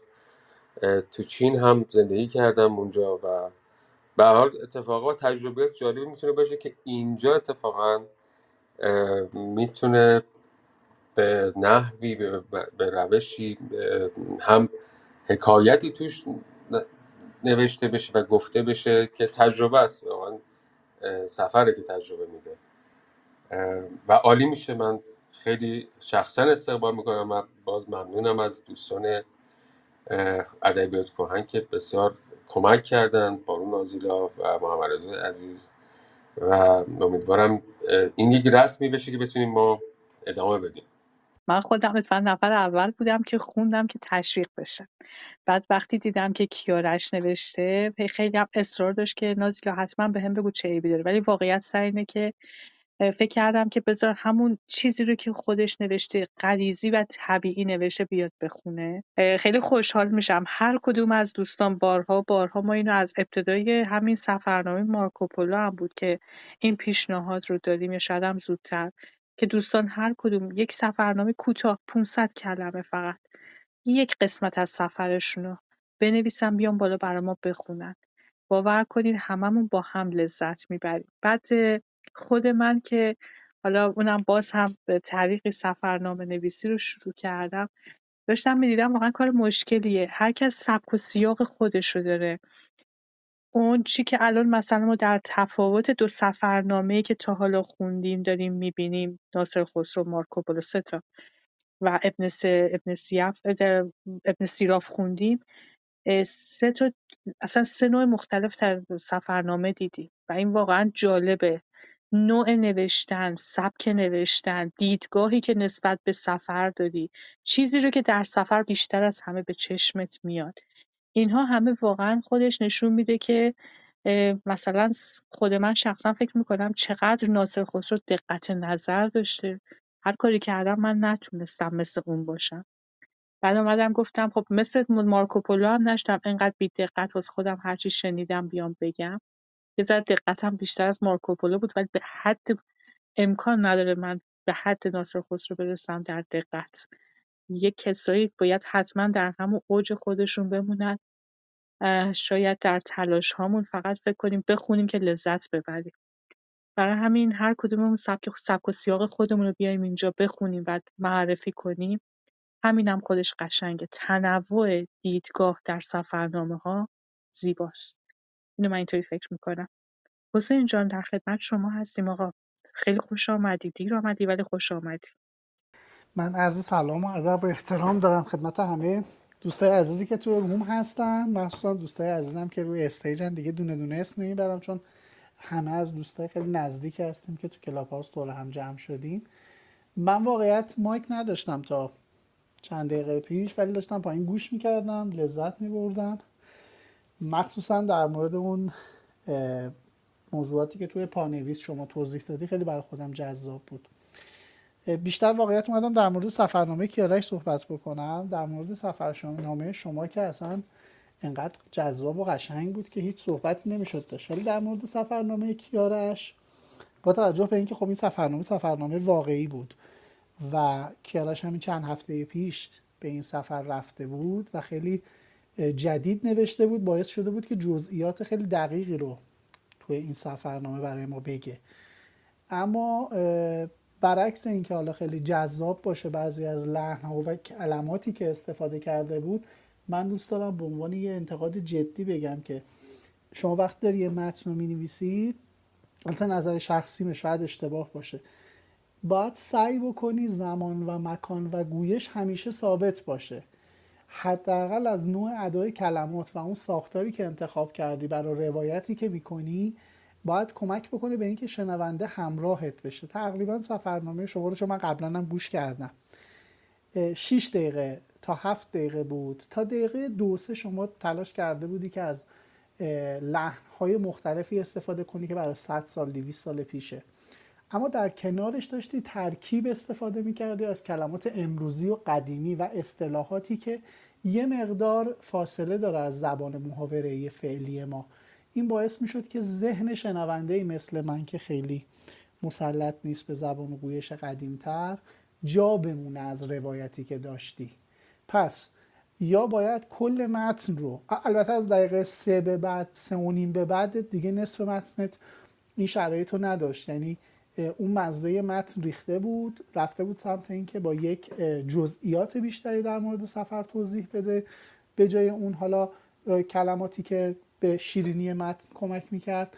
برای من شنیدنش راحت تر بود ولی پیشنهادی که دارم که حالا فقط انتقاد خالی نباشه اینه که اگر که زبان کل متن رو یکسان بکنی یعنی یا بیای همش رو قدیمی بنویسی اصطلاحات رو و اون نوع گویش رو که ما فقط از اون تاریخ ابتدایی متوجه شیم این جدید بوده خیلی جذاب میشه. یا اینکه نه اون تکه های اولش رو هم از دستور زبان و کلمات فعلیمون استفاده بکنی. یعنی یا اینوری یا اونوری.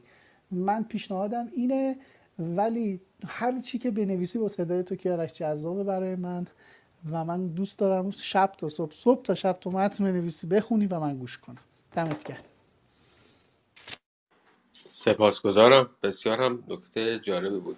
اتفاقا من به چند یعنی دایره محدودی از دوستان ادیبم هم فرستادم. و اتفاقا گفتن که مثلا یکی از نکاتی که می‌گفتن دقیقا نکته که شما فرمودینه که اگه مثلا صد سال بعد یه نفر بیاد اینو گوش بکنه آیا می‌فهمه که تو از, از سال در این سال گفتی یا باید برگرده اونجا نگاه بکنه؟ چرا اصلا این, این, این نوع نگارش رو انتخاب کردی؟ واقعیتش اینه که اول که این نگارش برای من خیلی جذاب و سخت بود. یعنی شاید جذاب اول بگم جذاب بود دومش سخت بود خیلی بهتره. و اینکه من می‌رفتم دنبال کلمات میگشتم. و کلماتی که بتونه این جملات رو خط و بده. باز هم میگم دفعه اول بود که تونستم یک چیز کامل گزارش غیر گزارش طور بنویسم. و بازم ممنونم از نکات بسیار خوبی که گفتی. نکته دیگه اینکه محاوره می‌تونستم انجام بدم این کار رو. منتها محاوره یه خورده هم کلمات قدیم و خوبی که می‌تونیم هموار استفاده بکنیم رو از سکه مینداخت برای من. و تصمیم گرفتم اینجوری برم. این دومین سفرنامه ای که الان دارم می نویسم که تقریبا اواخرش هست خیلی خیلی تصحیح شده و این رو یک رشدی من خودم در خودم دارم می‌بینم که حتما یکی دو هفته بعد برای شما خواهم خواند. ممنونم از نکات بسیار خوبی که گفتی و اتفاقا خیلی دوست دارم که هر کدوم از دوستان انتقادی هست و و چون من, که ادیب نیستم کم سوادم. در نوشتن و در خوندن چند کتاب بیشتر نخوندم. عالی میشه خیلی کمک میشه و بتونیم کنار هم یاد بگیریم بهترین چیز هست. سپاس از لطفت حسین عزیز.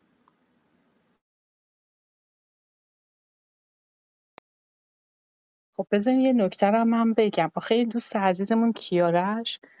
برای من خیلی جالب بود از زاو زوایای مکشوفش اینه که شاعری شاعر انوری رو خیلی دوست داره به یه شاعر. شاید یه مقدار تحت تاثیر انوری خانی و اشعار انوری بوده که یک قسمتی از سبکش رو سبک قدیمی انتخاب کرده. یه قسمتیش هم به هر حال آمده به سبک سبک جدید امروزی. این برای من خیلی جالب بود. فکر کردم که توی همه شاعرها ما هممون هر کدوممون یکی رو خیلی دوست داریم. مثلا فردوسی حافظ سعدی مولوی. خب اینا معمولا شاعرای خیلی خیلی محبوبی هستن که ولی یک دفعه چرا انوری؟ و برای من چند تا شعری که فرستاد واقعا هم عجب انتخاب‌های قشنگی هم کرده. خلاصه کیارش جان دستت درد نکنه. شروعه ولی شروع خوبیه. می‌دونم که آینده خوبی داری. از همین اتاق امیدوارم چندین و چند سفرنامه در بیاد و هممون شنوندهشون باشیم. میکروفون دست شما. بفرم سلامت باشین. حتما همینه. من دوباره عرض کردم که دیکته نانوشته غلط نداره. و تا یا به قول سمت بهرنگی تا راه نیفتیم ترسمون نمیریزه. و ما باز هم تش...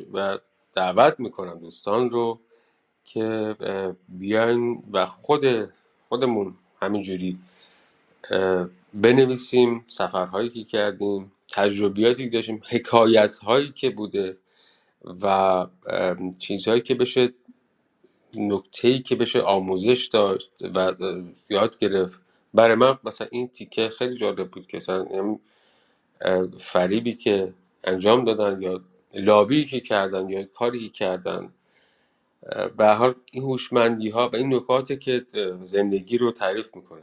و تاریخ هیچ وقت فکر نمی کردم که تاریخ به یک بانگ خروس بخواد تغییر بکنه. کما اینکه شد. و اتفاقا من خیلی دوست دارم که همه هر آن چیز که من توی سفرام دیدم وظیفمه برای اینکه من شخصا هزینه اجتماعی هستم که توش درس خودم یاد گرفتم. اینجا من یاد گرفتم. خود این یکی از قسمت ها همینه. اگه هشت ماه نه ماه ما سفرنامه های مختلف خوندیم خب من خودم هزینه این وقتی هستم که اینجا کنار هم گذروندیم پس چرا از سفرهای خودم و نکاتی که یاد گرفتم برای دوستان نگم؟ شاید یک گوشه حتی حداقل جذاب و جالب برای شنیدن باشه و وقت مفیدی رو بتونه پر بکنه اینم باز خوبه. در این حال من خودم خیلی دارم یاد می‌گیرم. ممنون از شما با نازیل عزیز. خواهش می‌کنم. یه نکته جالبی رو بذارید بگم. گاه شماری ما که الان داریم استفاده می‌کنیم چه قمری چه شمسی هجرته یعنی سفره. یعنی از جایی به جایی رفتن. گاه شماری مسیحی یا تولده. یعنی باز هم اونم یک شروع یک سفره یه سفر زندگیه.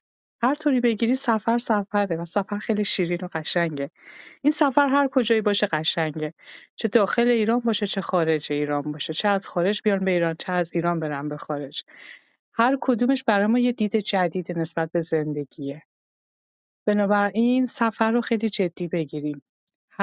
هم همیشه هم گفتم جالب برای اینه که امروزه با توجه به اینکه وسایل نقلیه زیاد شده حالا از قطار و ماشین و هواپیما و انواع و اقسام سفر برای ما دیگه یک مفهوم خیلی پیش پا افتاده شده.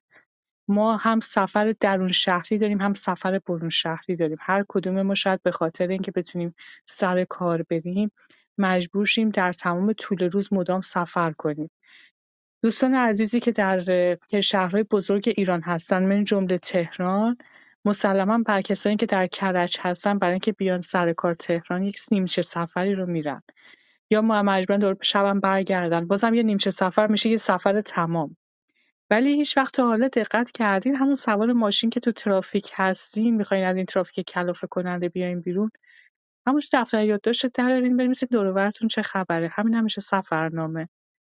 همه این سفرنامه ها خیلی قشنگه. گفتم اینم یه ایده باشه اگر هم خیلی سفر نرفتین یاد این سفرهای کوچیکی که در طول روز میریم هم باشیم حتی جایی که زندگی می‌کنیم امروزه عکس خیلی کمکمون می‌کنه واسه یادآوری نکاتی که ممکنه که از دستمون رفته باشه در سفرها. این اقبال رو نه مارکوپولو داشت نه ناصر خسرو و نه تا همین سده اخیر کسی امکانش رو نداشت. حالا ما امکانش رو بسیار داریم. یعنی یک تلفن دستمون که باش همه کار می‌کنیم. من جمله عکس می‌گیریم و فیلم می‌گیریم. همین هم خیلی کمکمون می‌کنه. پس دست به کار بشیم. یه 500 کلمه از رو حتی عکسایی که گرفتیم هم بنویسیم قشنگه. کیارش جان در خدمت شما اگه صحبتی نیست کم کم روم رو تموم بکنیم. دوستان هر کدوم کلامی دارم بشنویم. بفرمایید. خواهش می‌کنم. من نه کلامی ندارم و سپاسگزارم از لطف همگی دوستان. اگه صحبتی هست از بالا شروع می‌کنم. بانو منوشه شما بفرمایید اگه نکته ای هست. اولی که باز تشکر بکنم از وصفی که و نکات بسیار جالب و مهمی که در مورد شهر جیرو فرمودین و ممنون. بفرمایید. نمی‌دونم صدای من میاد یا نه. صدا میاد ولی یک مقداری بلندتر اگه بفرمایید ممنون میشم. زمزمه است بیشتر. من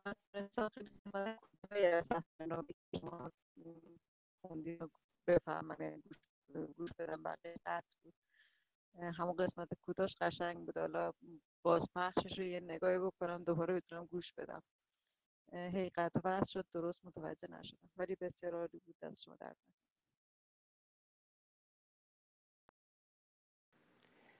سلامت باشید ارادتمند. جناب رضای عزیز در خدمت شما هستیم خواهش می‌کنم ارزی نیست. تشکر از خانم نازیلا. از شما به خاطر متن زیبایی که نوشته بودید از سرکار خانم بنوشه به خاطر اطلاعاتی که دادن جناب محمد رضا دکتر پارسه عزیز و حسین و همچنین دوستانی که پایین هستن و تحمل می‌کنن ما رو همراهی می‌کنن. شبتون بخیر. خداحافظ. ارادتمند متشکرم. محمد رضای عزیز در خدمت شما هستیم نکته ای؟ خواهش می‌کنم. خدمت که از من هست. من کیارش جان ازت ممنونم. با همین چند خطی که نوشتی تو هزینه کردی هم وقت تو گذاشتی قطعا مرخصی گرفتی کارات. یا کاراتو بالاخره هماهنگ کردی و هم هزینه کردی که از محل اقامت خودت رفتی تا فلورانس. من هیچ کدوم از این کارا رو نکردم ولی تو این سفر منو شریک خودت کردی. این خاصیت سفرنامه است. البته یکی از خاصیتاش. یه نکته دیگه هم که هست البته من اهل نوشتن نیستم ولی یه واقعیتی از دوستان می‌خوام یک بار امتحان کنیم. هممون فکر می‌کنیم نوشتن آسونه. داریم حرف می‌زنیم دیگه. همینا رو می‌نویسیم. حالا یکم هم بالا پایینش می‌کنیم فعل ها و کلمات و اینا رو یه چکشکاریش می‌کنیم میشه نوشته. ولی در واقعیت اصلا اینجوری نیست. یعنی وقتی شروع کنیم به نوشتن اون موقع می‌فهمیم که نویسندگی وقتی میگن یک هنر یعنی چی. صحبت می‌کنیم همه کلمه داریم. ولی وقتی می‌نویسیم می‌فهمیم که دامنه لغاتمون گسترده است یا دامنه لغات کوچیکی داریم ما تو حرف زدنه روزمرهمون از کلمای زیادی استفاده نمی کنیم این شاید یه اشتباه باشه که فکر کنیم که استفاده می کنیم نه هر کدوم یه دایره لغات بسیار محدود داریم. بسیار محدود. اون موقعی نمایان میشه که می‌خوایم قلم روی کاغذ بذاریم بنویسیم. و اون موقع است که نویسندگی میشه هنر. این سختی ها رو داره همه رو می‌دونم کیارش جان ولی بازم ممنونم ازت. حالا فعل و فاعل و زمیر و اینا رو درست کردن چکشکاریاییه که لازمه برای اینکه هر متنی مثل یک تابلو قلمزنی قشنگ در بیاد و اضافهاش گرفته بشه یه جایش پرداخت بشه. دقیقا این همون چکشکاری ها و قلم زدن هاست. ولی به نظر من جالب بود حتی تو قسمت چت هم نوشتم همراهت بودم. واقعا همراهت بودم. اونجایی که اون خانم توضیح می‌داد. حتی اونجایی که گفتی وقت طول می‌کشه باور کن من یکم خودم کلافه شدم. حس کردم ای وای چقدر داره طول می‌کشه. و توی مسیر یعنی دقیقا اون جایی که سفر می‌کردی باید هم سفر بودم. خب آخرش هم که یه داستان جالب تعریف کردی. ممنونم. امیدوارم که از دوستان دیگم بشنوم که خودم هم همینجوری یاد بگیرم و دایره لغاتم هم گسترده بشه. در خدمت همه عزیزان هستم. سپاسگزارم سپاسگزارم از عزیز. واقعا نکته بسیار مهمی رو فرمودی.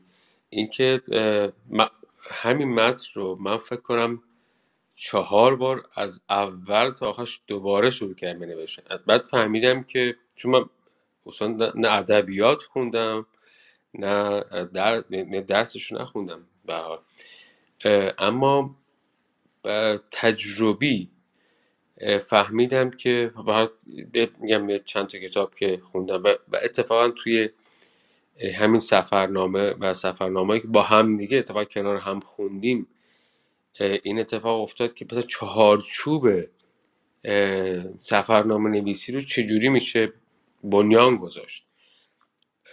و دقیقا لغاتی که میشه استفاده کرد. به نظر من اگه باز نظر شخصی منه.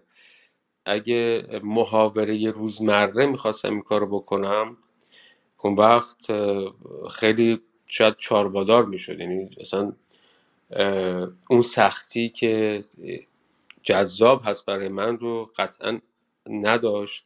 ولی چیز این خودش رشد گشتن و تحقیق کردن و و قلم گذاشتن. می‌گفت گر خواهی شبی خوشنویس بنویس بنویس بنویس.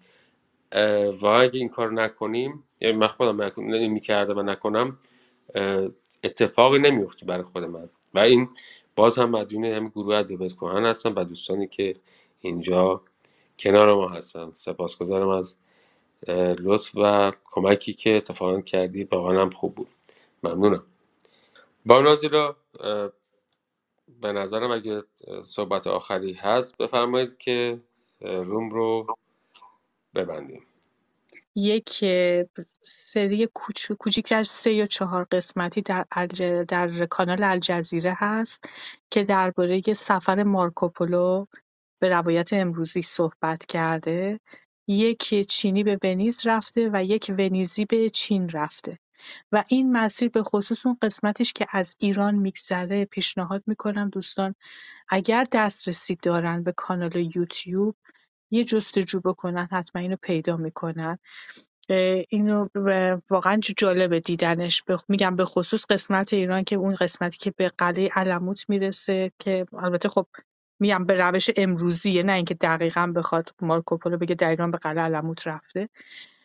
در اونجا در مثلا با باستان شناسی که داره در, در روی قلعه علموت کار می‌کنه صحبت می‌کنه یه خانم باستان شناسیه بعد در هرمز مثلا یه بازی که با با یکی دیگر از با باستان شناسا داره صحبت می‌کنه در کرمان و هرمز اگه اشتباه نکنم. به هر حال خیلی ممنونم گیارش را بابت همه چی. متشکرم. سپاسگزار همه دوستان. ممنون از وقتتون و حوصلتون و امیدوارم که کنار هم بتونیم بیشتر یاد بگیریم تا روزگار بهتر داشته باشیم. شب و روز بر همگی شما خوش و